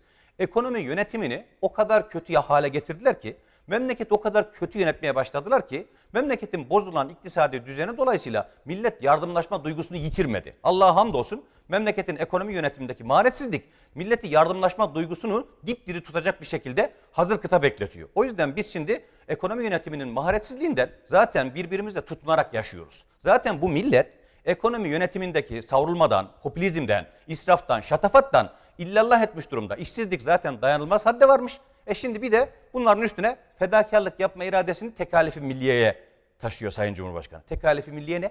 Tekalifi milliye şu. 1856'dan itibaren evveli de var. 70 yıldır 7 cephede savaşan bir milletin, kendinden başka tutunacak dalı kalmamış bir milletin, gençlerini savaşlarda öldürmüş, bütün tersaneleri işgal edilmiş, memleketin asker çıkarılmış bütün beldelerinde düşman ordularını görmüş, başkenti işgal edilmiş bir milletin kendine tutunarak ayakta kalma iradesidir. 18 yıldır iktidarda olan bir hükümetin İlker Bey, tekalifi milliye demesi bize şöyle bir cümle kurmaya hak e, verir. Biz şöyle bir cümle kurarız. 18 yıldır iktidardaysanız ülkeyi tekalifi milliye emirlerini yayınlamak iradesiyle yönettiğiniz anlamına gelir bir taraftan. Yani ülkeyi berbat ettiğiniz anlamına gelir. Siz şimdi iktidar olarak yeni yönetimi teslim almış olsaydınız. Yani biz 18 yıldır ülkeyi biz yönetiyor olsaydık, bizim berbat ettiğimiz ülkeyi bizim elimizden siz almış olsaydınız. Sonra da deseydiniz ki hazineyi tam takır bulduk. Bütün tersaneler satıldı. Efendim memleketin özelleştirilecek bütün kaynakları ararken özelleştirecek bütün kitleri elden çıkarıldı, satıldı. Memlekette tutunacak, hazinede dağıtılacak hiçbir şey bırakmadı bu muhalefet. Biz geldik şimdi mecburen tekalifi milliye hassasiyeti gibi bir hassasiyetle yardımlaşma yapıyoruz. 18 yıldır ülkeyi yönetip 18 yıldır hazinede dağıtılacak hiçbir şey bırakmayıp 18 yıldır bu kadar işsizlik rakamlarıyla, bu kadar yolsuzlukla, bu kadar yoksulluğu artık kendi döneminden kaynaklandığını unutup tekalefi milliye cümleleri kurmak 18 yıl iktidarda olduğunu unutmak demektir. Ayıptır. Efendim biz memleketin yardımlaşma kampanyasına falan bütten ediyor değiliz. Toplanan yardımlar 1 milyarı geçti biliyorsunuz. 1 milyar rakam olarak şöyle küçük bir rakam. Sayın Cumhurbaşkanı'nın bu uçağının arka kısmı etmiyor. Sayın Cumhurbaşkanı'nın bindiği uçağın arka kısmı etmiyor. Sayın Cumhurbaşkanı 500 500 milyon dolar da demedi. 500 mi ne dedi? Konuşurken hatırlayın lütfen. Evet. 500 mi ne? Bu 500 mi ne dediğiniz rakamın üçte birine tekabül ediyor. Hazineyi kattığınız yardımlaşma kampanyasının, bakan bankaları kattığınız yardımlaşma kampanyasının, meslek odalarının üstelik talimatlarla talimatlarla e, maaşlarından fedakarlık etme zorunluluğu getirdiğiniz yardımlaşma kampanyasının toplam yekünü Sayın Cumhurbaşkanı'nın uçağının üçte birine tekabül ediyor. Affedilen iki müteahhitin vergisi bağışlanan iki müteahhitin rakamına tekabül ediyor. Bu 83 milyon için topladığımız rakam. Biz zaten toplayacağız. Zaten bu zor günleri yardımlaşarak zekatımızla, sadakamızla, fitremizle, fakirin fukaranın, zenginin malındaki hakkıyla zaten yapacağız bunlar. Biz bunları yapacağız da devleti para toplarken en esaslı işini yapıyormuş duygusuyla görmekten muzdaribiz biz. Devleti para toplarken görmek ne demek? Devleti para toplarken... Bu soruyu, efendim, şimdi siz bu soruyu sormuş olun. Devleti para toplarken görmek ne demek diye. Ben şimdi bir reklamlara gideyim. Olur. Reklamlara gidelim. Dönüşte bu soruyla devam edelim. Efendim devam ediyoruz. İyi Parti sözcüsü Yavuz Ağar Alioğlu konuğumuz devlet para toplarken görmek ne demek? Bu sorunun yanıtını kendisinden alacağız ama önce sokağa çıkmak durumunda olan kişiler var. Ben faturamı ödemek zorundayım diyen kişiler var. Benim kiramı kimse karşılamıyor ki ben sokağa çıkmayayım, evde oturayım, evde kalabileyim denilen diyen kişiler var ve onların çoğu asgari ücretliler.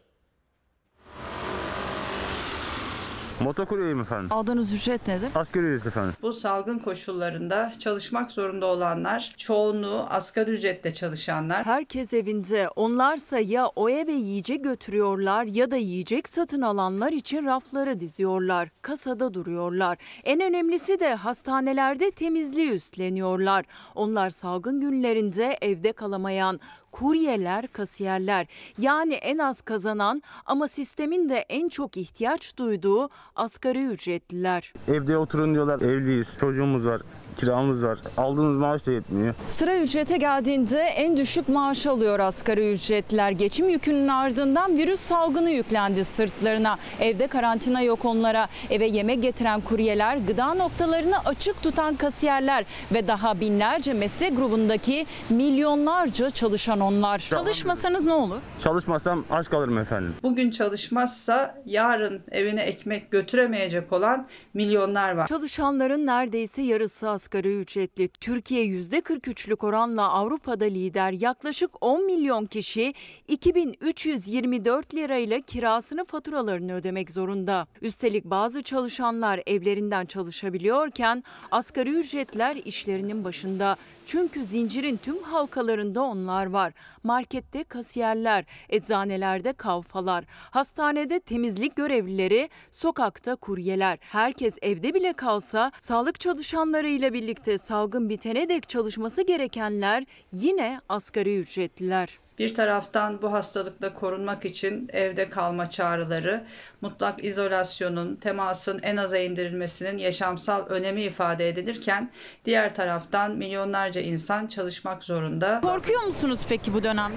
Korkuyoruz efendim. Virüs var biliyorsunuz herkes evinde kalıyor. Biz ona rağmen çalışmaya çalışıyoruz. Siz şahsen bugün çalışmıyorum. Ben bu riski alamayacağım. Korkuyorum derseniz geçinebiliyor musunuz? 15-20 günlük geçirebilirim. Elbette ki korkuyorlar. İşten sonra evlerine, ailelerinin, çocuklarının yanına gidiyorlar. Eve ekmek götürebilmek için çalışmaktan başka şansları yok. Salgından önce hatırlanmayan asgari ücretler bugün de unutuluyor. İşverene verilen desteğin benzerini canla başla çalışan asgari ücretler de bekliyor. İşçiler aileleriyle birlikte bu virüs salgınına karşı korunmalıdır. Efendim devleti para toplarken görmek ne demek? Şimdi şöyle, yani para da para da toplanır, e, yardım da edilir. Ama devleti bugün biz en zor günümüzde bizim dertlerimize derman olurken görmek isterdik. Biz Sayın Cumhurbaşkanı'nın böyle heves taşıdığına da inanırım ben. Şahsen de çok inanırım buna. Yani Tayyip Bey şöyle bir konuşma yapmayı çok arzu ederdi. Ben 18 yıl böyle netameli zamanlar için hazineyi ağzına kadar doldurdum. Birkaç yıl hiç kimse işe gitmese bile ben onlara bakacak. Ben onların bütün hizmetini yapacak. Herhangi bir iş yerinin, herhangi bir esnafın, herhangi bir çiftçinin, herhangi bir öğrencinin, herhangi bir dar gelirlinin, herhangi bir asgari ücretlinin mağdur olmayacağı ekonomik konfor oluşturdum. Hiç tereddüt etmeyin bu zor günleri beraber aşacağız. Devletiniz bugün sizin için var cümlesini kurmaya çok hevesli olduğuna inanırım. Ama bunu deme imkanından mahrum olduğu için beyefendi, hazine talan edildiği için yahut berbat yatırımlarla hazinenin kapatılmaz gedikleri boşluklar olduğu için böyle bir güne hazinesi boş yakalandı bu devlet. Şimdi hazinesi boş yakalan bir devlet yardım kampanyası... Ama öyle denilmiyor. Nasıl ya, hazine boş? Yani %5 büyüyeceğiz deniliyor. %5 büyüyeceğiz rakamını açıkladı beyefendi. Hazine ve Maliye Bakanı. Ben de Abi sitem ettim, şöyle sitem ettim. Dünya resesyona giriyor. Dünyanın gündemi ekonomik resesyon değil. Dünyanın gündemi bu canımız. Canımızı nasıl kurtaracağız? Bu sağlıklı şartlarla sonra yine alın teri döker yine çalışırız. %5 büyümek herhalde dünyada şu anda ülkelerin içinde açıklama yapan tek ülke olarak bizi diğer ülkelerden farklı hale getirdi. Ben dedim ki inşallah beyefendi %5 tutturur. O zaman biz ihraç kalemlerimize Sayın Hazine ve Maliye Bakanı'nı da katarız. Dedik ki bizde böyle bir şey var. Bundan ihraç edelim size. Bu böyle memleket dünya ekonomisi berbat olurken Türk ekonomisini yardım toplarken bir taraftan büyütebilmek kabiliyetine sahip. Biz yardım toplayamayı, yardımlaşmayı kerih saymayız. Bu bizim dini vazifemiz, bu bizim milli vazifelerimiz. Çok da iftiharla yaparız bu işleri. Yalnız devletin yardım toplarken görünmesi böyle netameli zamanlarda devlete itimadı sarsa. Millet niye birleştiremiyor biliyor musunuz İlker Bey? Diyorsunuz ki siz, yani millet o arayı birleştiremedi. Siz diyorsunuz ki biz hem pandemiyle mücadele ederiz hem de Kanal İstanbul'u yaparız. Biz hem Suriyelilere 40 milyar dolar harcadık, bir 40 milyar dolar daha harcarız. Ondan sonra paket açıklıyorsun. Millet de diyor ki bizim herhalde devletimiz çok güçlü. Ona da bakarız, buna da bakarız. Yatırım da yaparız, Kanal İstanbul'da yaparız. Her türlü müteahhitlerin vergilerini de affederiz. Efendim biz yanımızdaki yandaşımız saydığımız müteahhitlerin kazançlarını da organize ederiz. Fakirin, fukaranın hakkını da verebiliriz. Böyle deyince milletimiz galiba şöyle bir duyguya kapıldı. Bizim devletimiz böyle tahmin ettiğimizden çok daha büyük. Şimdi tam böyle bir büyük devletin bize IBAN numaralarınızı gönderin, biz size para göndereceğiz diyebileceği bir eşeğe doğru millet giderken Sayın Cumhurbaşkanı ekranlarda şöyle göründü. Efendim bugün zor günümüz tekalifi milliye, IBAN numaralarınıza, IBAN numaralarını veriyorum bana para gönderin. Yani aslında vatandaş devletimiz bize yetsin diye bir hissiyatla Cumhurbaşkanı'nın ağzından çıkacak cümleleri bekliyordu. Cumhurbaşkanı ağzından IBAN numaralarıyla görüldü. Şimdi dolayısıyla biz yardım toplamayı keriz saymıyoruz ama yardım toplamayı devletle şöyle birleştirebilirsek iyidir. Devlet müstakil olarak kutsal değildir. Devleti kutsal yapan insanı yaşatma iradesidir. İnsanı yaşatan devlet kutsaldır. İnsanların canına okunduğu bir dönemde işsizlikten, geçim gailesinden feryadın figanın arş alayı titrettiği bir zamanda devlet IBAN numarası gönderiyorsa devlete itimat sarsılır. Biz Tayyip Bey'i bizden para toplasın diye mi devlet başkanı seçtik? Para toplayanları devlet başkanı seçecek olsaydık, misalen söylüyorum İHA'nın başkanı devlet başkanı seçerdik. Yani ona da bir teşekkür etmek zorundayız çünkü şeyden evvel konuştum birkaç gün evvel. Günlük yevmiyelerle çalışanların hiç hesabı yapılmıyor dedi. Yevmiyecilik yaparak çalışanlar evde kal kampanyasından en çok muzdarip olanlar. Biz bu sene kampanyamızı buraya teksif ediyoruz.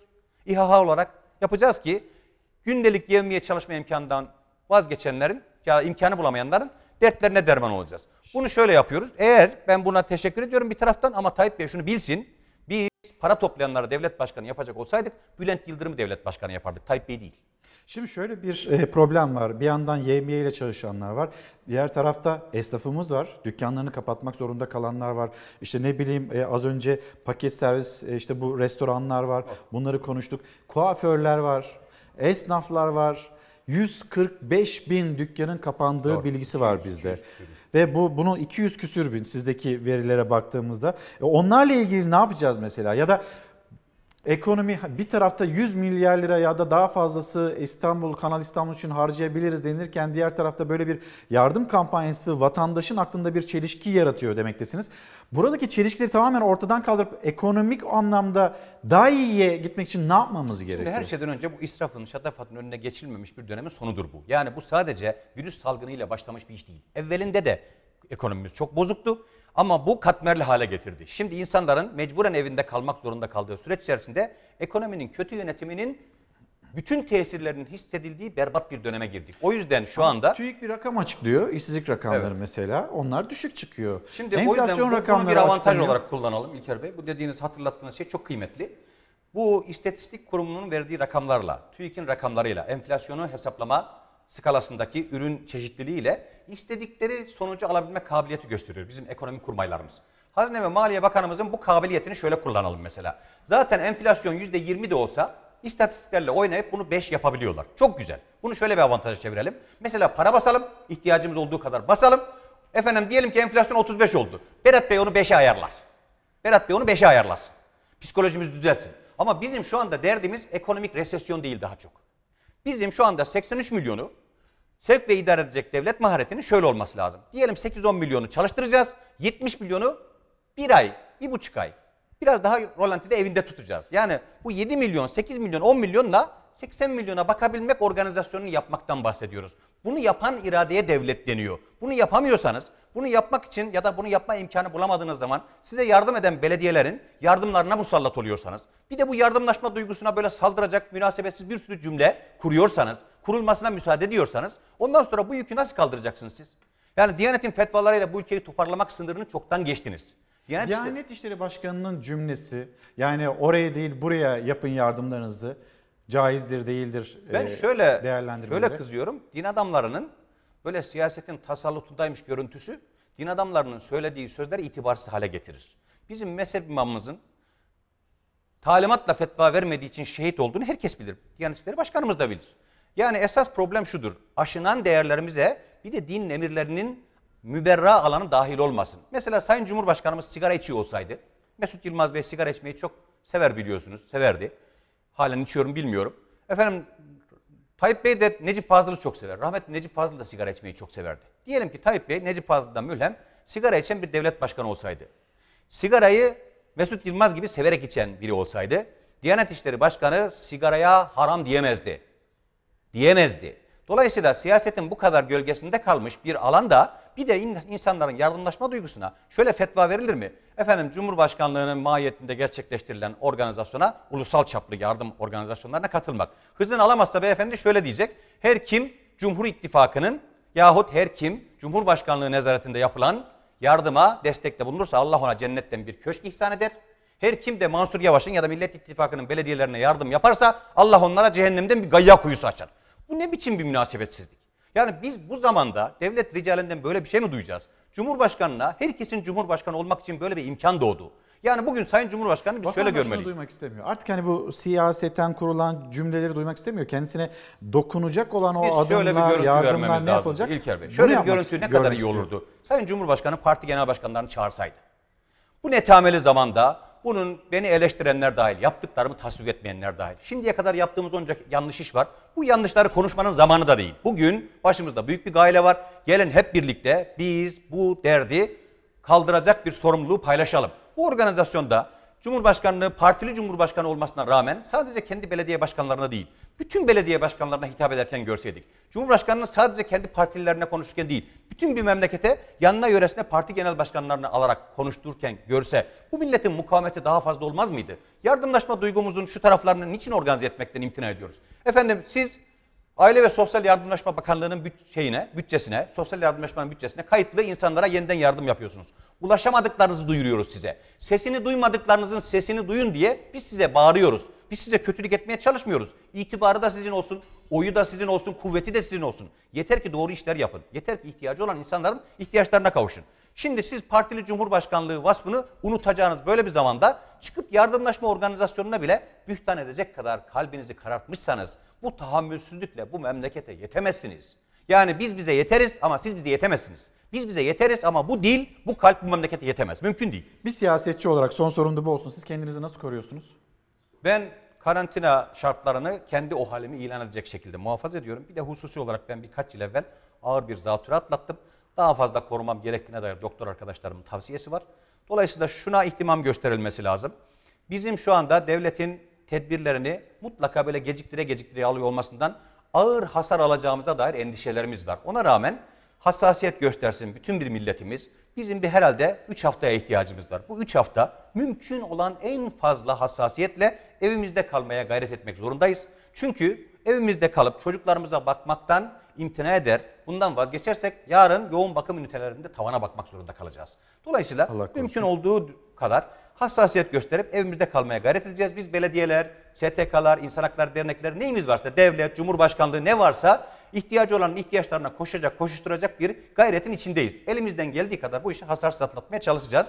Bugünleri şöyle kaydediyoruz. Son sözüm İlker Bey. Buyurun. Biz bugünleri atlatacağız evelallah. Yardımlaşacağız, atlatacağız, zekat vereceğiz, atlatacağız, paylaşacağız, atlatacağız. Ama bizim bu zor günlerimizde devletimizin bunca zayıflığıyla bu sürece yakalanmışlığın hesabını da soracağız andolsun. Soracağız. Bu hazine nasıl boşaltıldı? Bu zor günümüzde bizim niçin bu kadar zayıf bir süreç içerisinde ekonomik olarak de- desteklenemez, zekata muhtaç, fitreye, zekata, sadakaya muhtaç bir millet olduğumuzun hesabını bu siyasi iktidardan soracağız andolsun. Efendim çok teşekkür ediyorum. Çok sağ olun. İyi Parti sözcüsü Yavuz Ağralioğlu ile konuştuk. Şimdi yine çok önemli bir uyarı ile devam edeceğiz. Hamile e, kadınlarımız var, bebek bekleyen anne adayları var ve onlarla ilgili bu süreçte, bu virüs sürecinde, salgın sürecinde atılması, yapılması gerekenler var, atılması gereken adımlar var. Bunu uyarısını yapan da bir doktor var. ihmal edilen çok önemli bir grup var. Bunlar da gebeler. Bizim hesaplara göre şu anda 100 bin tane doğum bekliyoruz. Virüsle mücadele döneminde kronik hastalığı olanlar 65 yaş üstü vatandaşlar kadar endişeli anne adayları. Çünkü hamilelerin koronavirüsüne yakalanma riski diğer insanlara göre her ne kadar yüksek görünmese de olmayacağına dair net veriler yok elde. Burada bir problem var. Sağlık Bakanımızın çok fazla işi var. Hep böyle hastalarla uğraşıyoruz. Ama hiçbir şekilde ya, gebelerin de riskli grup olarak algılanıp onlara bir şekilde bir sesleniş görmedim. Dünya Tüp Bebek Derneği Başkanı Profesör Doktor Timur Gürgan hamilelerin riskli grup içine alınarak bilgilendirilmesini hatta bilim kurulunda kadın doğum uzmanlarının da yer almasını istedi. Hamilelerin kaygılarını dile getirdi. En çok korkulardan biri ben bir şekilde e, koronavirüsünü kaparsam gebeliğim ne olur? Ben nerede doğuracağım? Ben takibi nasıl yapacağım? Bilgiye ihtiyacı olan bir grup. Profesör Timur Gürgan Sağlık Bakanı'na da seslendi. Teklifimiz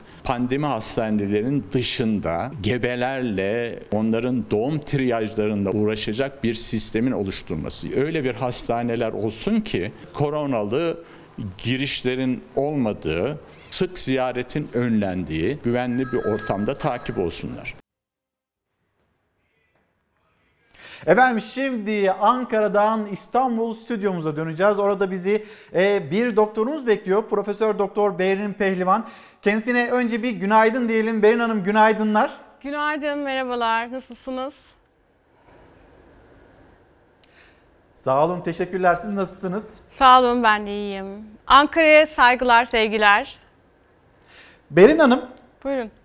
Çok sağ olun, çok teşekkür ederiz. Berin Hanım şimdi e, sizin geçtiğimiz aylarda e, çıkan bir kitabınız var Hı hı. ve bu kitabınızda da dikkat edeceğiniz attın aslında yani bu süreçte e, koa hastaları, hipertansiyon hastaları, e, kemoterapi gören kanser hastaları onların daha fazla dikkatli olması gerektiği ile ilgili açıklamalar yapılıyor. Bilim Kurulu tarafından ya da Sağlık Bakanı Fahrettin Koca tarafından Hı hı. sizin e, aslında alanınız da kanser, kanserle mücadele, kemoterapi hastaları hani bu süreç bu süreçte onlar nasıl davranmalı bunu konuşmak istiyoruz. Bir yandan da sizin e, yine hani moral veriyorsunuz aslında. Kanser kanser korkulacak bir hastalık değildir ve yenilebilecek bir hastalıktır, kronik bir hastalıktır demektesiniz. Buradan başlayalım. Bu kanserin tanımını yapalım ve sonra bu korona günlerinde nasıl davranması gerekiyor bu hastalarımız? Ee, Evet isterseniz ilk önce bir kanser haftası zaten 1-7 Nisan. 1956'dan beri ülkemizde kanser haftası e, 1-7 Nisan'da anılıyor, kanser anılıyor. E, Aslında amacımız kanser konusunda farkındalığı arttırmak. Çünkü biz hepimiz kanser deyince korkuyoruz. Kanserle ölüm algısı çok özdeşleşmiş durumda ve kanserin kaderimiz olan bir hastalık olduğunu aslında önleminin büyük oranda bizim elimizde olduğunu çok düşünmüyoruz. Ee, belki yanlış baştan e, Kanserle Savaş Derneği gibi bir derneğin kurulmasıyla başlıyor.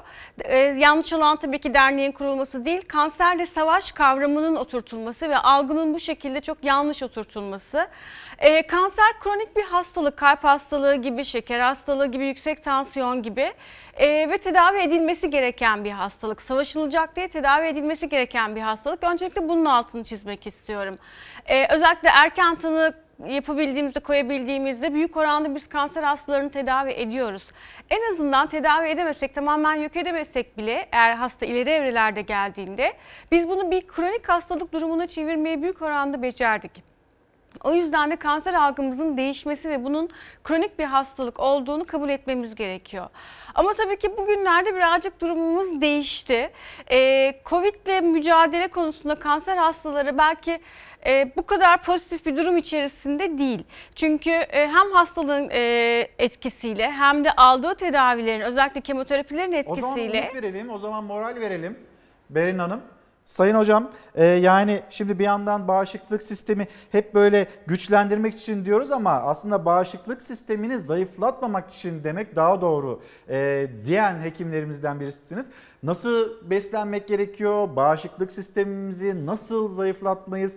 E, neler yapmamız gerekiyor? E, çok izin gerekiyor. verirseniz kanser hastaları ile ilgili kanser hastalarının yakınlarına bir mesaj vermek istiyorum. E, özellikle bugünlerde birazcık zor bir durum bekliyor. Çünkü eğer aktif tedavi olan bir hastaysa bağışıklık sistemi e, zayıfladığı için özellikle kemoterapi olan hastalarda ya da hastalığın etkisiyle e, enfeksiyonu birazcık daha açıklar ve artık Çin'den gelen datalar çok net bir şekilde bize söylüyor ki e, onların 72 bin hastalık analizlerinde %3 iken mortalite yani ölüm oranı kanser hastalarında bu oran %5.6 %6 civarında. O yüzden kanser hastalarının ve kanser hastaları yakınlarının yapması gereken bazı şeyler var. Özellikle de hasta yakınları. E, enfeksiyon konusunda çok ciddi olmalılar, çok ketum ve çok disiplinli olmaları gerekiyor ve bu konuda kesinlikle taviz vermemeleri gerekiyor. Ayrıca e, hasta yakınlarının da e, hastaya yaklaşması konusunda bir kale gibi bir duvar e, örmeleri gerekiyor. Çünkü bu dönemde bizim izolasyonu, teması azaltmamız gerekiyor. E, evet kanser tedavi edilebilir bir hastalık ama bugünlerde aldığı tedavilerden dolayı birazcık daha fazla risk taşıyorlar ve bu riskten dolayı da hastalarımızın birazcık cam fanusta alınması Kesinlikle gerekiyor. sokağa çıkılmamasından bahsediyoruz ama aynı zamanda değil mi hocam? Evet yani izolasyon evdeyken de izolasyonun azalt e, kesilmesi yapılması gerekiyor. Temas mümkün olduğunca azaltılmalı. Hasta refakatçisinin sayısı birde maksimum ikide tutulmalı. Hem hastanede eşlik ederken hem de evde. Çok sayıda insanla e, muhatap olmaları durumunda enfeksiyon riskleri çok fazla artıyor. Çok kolay değil ama bu dönem geçici bir dönem. Bu dönem birkaç ay sonra gidecek ve geçecek. Ee, bizim bu dönemde hastalarımıza birazcık daha özenli ve dikkatli davranmamız gerekiyor hastaların kendileri kadar. Genel anlamda da şöyle bağışıklık sistemimiz aslında bizim çok muntazam işleyen bir mekanizma. Eğer kronik bir hastalığınız yoksa bir şeyleri çok yanlış yapmıyorsanız zaten sistem mükemmel bir şekilde işliyor ve bu sistemi güçlendirmek diye bir durum söz konusu değil. Aksine güçlendirme adına yapacağımız dışarıdan her manipülasyon e, sistemi çok zor duruma sokabilir, bozabilir. O yüzden de bizim yapmamamız gereken bazı şeyler var bağışıklık onlar hocam? sistemini sıralar zayıflatmamak için. Çok atladığımız bir şey düzenli uyumalıyız. Gece 11'de yatıp sabah 7'de 8'de kalkacak şekilde bir uyku düzeni tutturmamız gerekiyor. Kronik stresten kaçınmalıyız. Stresi tamamen elimine etmek, hayatımızdan çıkarmak mümkün değil tabii ki ama stresi hayat biçimi haline getirmemek lazım. Ee, önemli olan şey bu ve ağır stres durumlarında da bunu nasıl manipüle edeceğimizi, nasıl yöneteceğimizi çok iyi bilmemiz gerekiyor. Sigaradan uzak durmak gerekiyor. Özellikle de Covid pandemisinde biz gördük ki sigara gerçekten birçok hastalıkta olduğu gibi Covid'de de olayı e, tetikliyor, alevlendiriyor. O yüzden de e, sigaradan uzak durmak lazım. Alkol aynı şekilde. Çünkü sigarada, alkolde e, akciğerlerin yani solunum yollarının e, siliyer epitelini yani bariyer olan e, gelen mikrobu, organ, mikroorganizmaları ilk karşılayan yer olan siliyer epitelin fonksiyonunu bozuyor. İltihabı arttırıyor. Bu şekilde zaten akciğerde oluşan enfeksiyonun e, derecesini de arttırıyor. Hastaların iyi dinlenmesi lazım ve düzenli ve dengeli beslenmeleri lazım. Her şeyden azar azar çeşitliliği arttıracak şekilde beslenmek gerekiyor. E, bunları yaptığımızda zaten bizim özel bir şeye ihtiyacımız yok. Çok tartışıyoruz, çok soruyoruz vitamin suplementleri, takviyeleri kullanmalı mıyız diye. Bu konuda bize çok aksi datalar, bilgiler gelmeye başladı. Yine yeni yayınlanan çalışmalardan birinde e, görülüyor ki e, vitamin takviyeleri stokin salgınını, e, salınmasını arttırıyor ve bu da akciğerde o COVID'in yaptığı inflamatuar reaksiyonu arttırıyor. O yüzden de bizim e, vitamin takviyelerinden belki bu dönemde birazcık daha itinayla kaçmamız gerekiyor. E, kullanmanın tam tersi. E, mükemmel işleyen bir sistemimiz var. Onu çeşitli müdahalelerle bozmaya çalışmayalım. Tabii ki bir, takım eksikliğini yaşayan insanlar var. İşte çocuk çocuklar, e, hamileler. Onlar zaten ya da B12 e, vitamin eksikliği olanlar, emilim bozuk olanlar, olmayanlar. Onların bir takım takviyeleri doktor eşliğinde almaları gerekiyor ama yokluğu laboratuvar testleriyle ya da eksikliği belirlenmeyen hiçbir vitamini almamak lazım. Bu bizim sandığımızın aksine bize negatif olarak geri dönebiliyor. Bu konuda çok dikkatli davranmak lazım. Panik halde çünkü vitamin takviyesi kullanıyoruz. Ama bu bizim akciğerimizde gelişecek inflamasyonu bile arttırabilir. O yüzden çok dikkatli olmak lazım. Boz aslında çok basit yapılması gereken şeyler. Berin Hocam şimdi bir son dakika de- çok özür dilerim bir son dakika Buyurun. bilgisi geldi. Aile Çalışma ve Sosyal Hizmetler Bakanı e, Zehra Zümrüt Selçuk 93 ilacın geri ödeme listesine alındığını açıklıyor. E, ve e, Selçuk 4'ü kanser ve epilepsi, 3'ü Parkinson olmak üzere 93 ilacı daha geri ödeme listesine aldıklarını e, bildirdiği bir son dakika bilgisiydi. Tam da hani böyle bir kanser e, onu konuşurken nasıl davranılması gerekiyor bu kemoterapi sürecinde bunu konuşurken bu son dakika bilgisi de gelmiş oldu. Aile Çalışma ve Sosyal Hizmetler Bakanı Zehra Zümrüt Selçuk 93 ilaç geri ödeme listesine alındı demekte. 4'ü kanser, epilepsi ve 3'ü Parkinson olmak üzere 93 ilaç. Hocam? E, tabii bu sevindirici bir gelişme. E, bizim bu dönemde korktuğumuz şeylerden biri biz onkologların temiz hastane yaratılmadığı için bütün hastanelerin pandemi hastanesi olarak ilan edilmesinden sonra hastalarımızı tedaviye çağırırken e, duyduğumuz güçlük. Hastaların e, hasta yakınları kendileri de korkuyorlar. Aynı şekilde biz de korkuyoruz. Çünkü baştan e, tek sorunumuz e, Covid olacakmış gibi planlandığı için, e, düşünüldüğü için aslında e, kronik tedavi olan organ transplantasyonlu, az önce Tümür hocamız söyledi, e, e, hamile hastalar, kanser hastaları bunları da düşünerek temiz hastanelerin ayrılması gerekiyordu. E, o konuda inşallah bundan sonra birazcık daha destek görürüz. En azından bu ünitelerde çalışılan personel, çalışan personel e, başka yerlere Covid ile mücadele için çekilmez. Çünkü e, özellikle de bizler çok spesifik dallarda çalışıyoruz. Bizim yaptığımız Hocam tam da bununla ilgili bir haberimiz var. yok. Şimdi doktorlarımız, sağlık çalışanlarımız siz de onlara dahilsiniz. Bakıyoruz bilim kurulunda yine bu e, testleri pozitif çıkan e, uzmanların, doktorlarımızın olduğu bilgisi var. Şimdi hemşireler onlar hastaların başında. Yardımcı sağlık personeli var. Mesela bir muhasebecimiz Muhasebecimizi kaybettik. Hastanede çalışan bir kişi. Onlarla ilgili ne yapılabilir? Bunu konuşmamız gerekiyor. Sağlıkçılarımızın beklentileri var. Bir haberimiz var. Döndüğümüzde bunu konuşalım lütfen. bir arkadaşımızın, bilim insanımızın böyle bir durumunun olduğunu söyleyebilirim. Bilim kurulu neden video konferans yöntemiyle toplandı sorusuna yanıt buldu bu açıklamayla. Koronavirüs bilim kuruluna da sıçradı.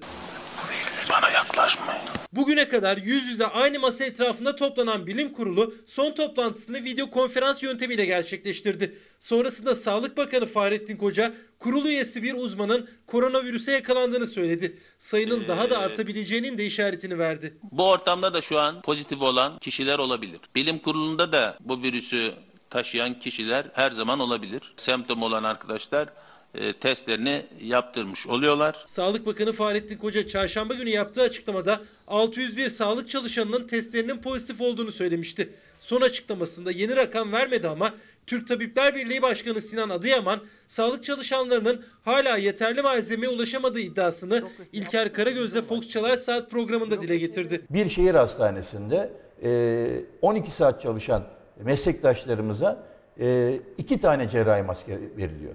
Bakın bir cerrahi maskenin ömrü ortalama 4 saattir. Islandığı zaman kaybolur gider. Daha beter e, koruyacağına hastalığı yaymaya başlar. Bizce burada bir hata var.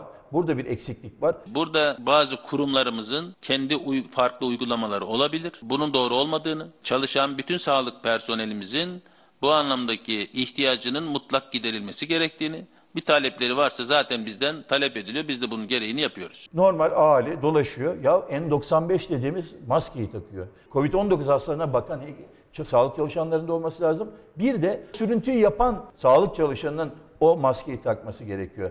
Takması gerekenlere kalmıyor malzeme. Profesör Doktor Cemil Taşçıoğlu hocamızın adını Ok Meydanı Eğitim Araştırma Hastanemize vereceğimizi Profesör Doktor Cemil Taşçıoğlu Türkiye'deki ilk korona hastasını muayene eden ve hastalığa yakalanan ilk doktordu. İsminin bir hastanede yaşatılacağını Cumhurbaşkanı Erdoğan açıkladı. İyi Parti'nin koronavirüsle mücadelede hayatını kaybeden sağlıkçılar şehit sayısının teklifine de Sağlık Bakanı yeşil ışık yaktı. Benim de gönlümden şehit olarak geçmesi yatar. Bu tabii önümüzdeki günlerde gündeme gelebilecek bir konu. Evet hocam sağlıkçılar, sağlıkçılarımızın durumu oldukça önemli. Onların sağlığını da korumamız gerekiyor. Bizim bu mücadeleyi kazanabilmemiz için değil mi? Ee, şöyle birazcık belki iyi tarafından bakmamız lazım bu işe. Ee, çünkü tamam yapmamız gerekenler var, yapmaları gereken Sağlık Bakanlığı'nın, e, devletin yapması gereken şeyler var. Ama biz şanslı bir ülkede yaşıyoruz. Ee, sağlık altyapısı açısından, yetişmiş personel açısından Avrupa'da, Amerika'da birçok noktada olmayan e, şeylere sahibiz. E, ve ben e, aynı yığılmalar olmadığı sürece e, bu işin çok güzel bir şekilde manipüle edilebileceğini, birazcık zamana yaymayı be- e, becerebilirsek çok güzel bir şekilde yönetilebileceğini ve çok daha az zararla atlatabileceğimizi düşünüyorum. E, bu konuda da çünkü bizim altyapımız son derece iyi zaten Türkiye ve özellikle de İstanbul sağlık turizmi başkentlerinden biri dünyada. O yüzden hani birazcık daha nefes alabiliriz. Burada hep Devlet Sağlık Bakanlığı demektense bence yine e, kendimize dönmeliyiz ve izolasyona özen göstermeliyiz. Bizim yapabileceğimiz en büyük şey bu. Eleştirmekten ve her şeyi başkalarından beklemektense yapabileceğimiz şey çok basit. Evden dışarıya çıkmamak. Çünkü dışarı çıktığımızda görüyoruz. e, çok sıkıldığı için e, dışarıda sokakta binlerce insan var. Onların içeri girmesi zaten her şeyi çok kolaylaştıracak. E, şunu unutmamak lazım. Belki bu Covid salgınıyla biz çok daha net bir şekilde anladık ama dezenfeksiyon, hijyen bizim hayatımızda hep olması gereken bir şey. Çünkü tarih boyunca hep salgınlar vardı, tarih boyunca hep virüsler vardı. Bugün Covid var, dün başka bir şey vardı, yarın başka bir şey olacak.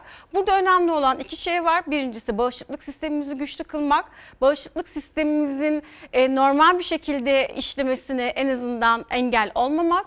E, ve diğer taraftan da dezenfeksiyon ve hijyen her zaman bizim hayatımızda olmalı. Bu sadece pandemi sırasında bir virüs salgını sırasında bizim düşünüp de tedbir almamız gereken bir konu olmamalı.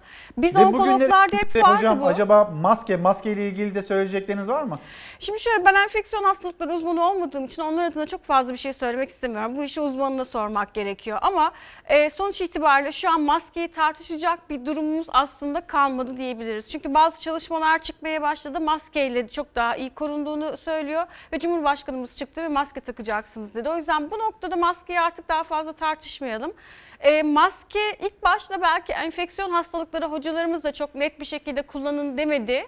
E, hasta olmayan da herkes kullansın demedi. Çünkü e, belli sayıda maske olduğu için bunun düze- e, uygun şekilde kullanılması gerekiyordu ama artık üretim de arttı E, ve bu konuda da en baştan en tepeden bize bir emir geldiği için bunu tartışacak bir e, durumumuz artık yok. Maskeyi hepimiz Evet. takalım birbirimizi koruyalım. Doğru. Hocam çok teşekkür ederim. Profesör Doktor Behrin Ben Pehlivan'la konuştuk. Ee, bir yandan kanser hastalarımız onlar nasıl davranması gerekiyor? Bunun değerlendirmesini yaptı bize. Diğer yandan şimdi dikkat etmemiz gereken konular var. Mesela bağışıklık sistemini güçlendirmek değil, bağışıklık sistemimizin zayıflamaması ile ilgili acaba neler yapabiliriz? Sayın e, hocamızın Behrin Pehlivan'ın uyarıları vardı. E, tütüne dikkat, alkole dikkat, düzenli uyuma. Bunları yaptığımızda ve biz her zamanki gibi dikkatli beslendiğimizde aslında bağışıklık sistemimizi de zayıflatmamış olacağız. Maske ile ilgili düşünceleri sağlık çalışanlarımız evet bu anlamda sağlık anlamında biz yine şanslı ülkeler arasındayız diyelim. Bir mola vereceğiz. Döndüğümüzde yeniden burada buluşalım. Efendim bir kez daha günaydın. Çalar Saat hafta sonuna nokta koyma vakti geldi. Ama kitaplarımız var. Hemen kitaplarımızı da göstermek istiyorum sizlere. Delici Doktor, Adıyaman, Ankara, Malatya, Ayancık anıları Doktor Hüseyin Aydıncak'ın yazdığı ve bizimle paylaştığı kitaptı. Tomrisan'dan Atatürk'e Türk tarihi. Türk olmayı her omuz, her baş, her yürek kaldıramaz. Deniz Kuşça yazdı ve bizlere gönderdi. Efendim kapatırken her zamanki gibi teşekkürlerimiz sizlere. Bizi izlediğiniz için çok teşekkür ederiz. Bu hafta işte bolca yayın gerçekleştirdik. Önümüzdeki hafta eğer mimani keder olmazsa yine e, Türkiye'nin çeşitli yerlerine dokunarak Türkiye'nin ve dünyanın çeşitli yerlerinden sıcak bilgileri tam burada Fox ekranlarında sizlerle paylaşıyor olacağız. Hoşçakalın, güzel bir gün olsun, sağlıklı, mutlu, huzurlu bir gün olsun ve lütfen evde kalın ve sabredeceğiz. Bu mücadeleyi biz kazanacağız.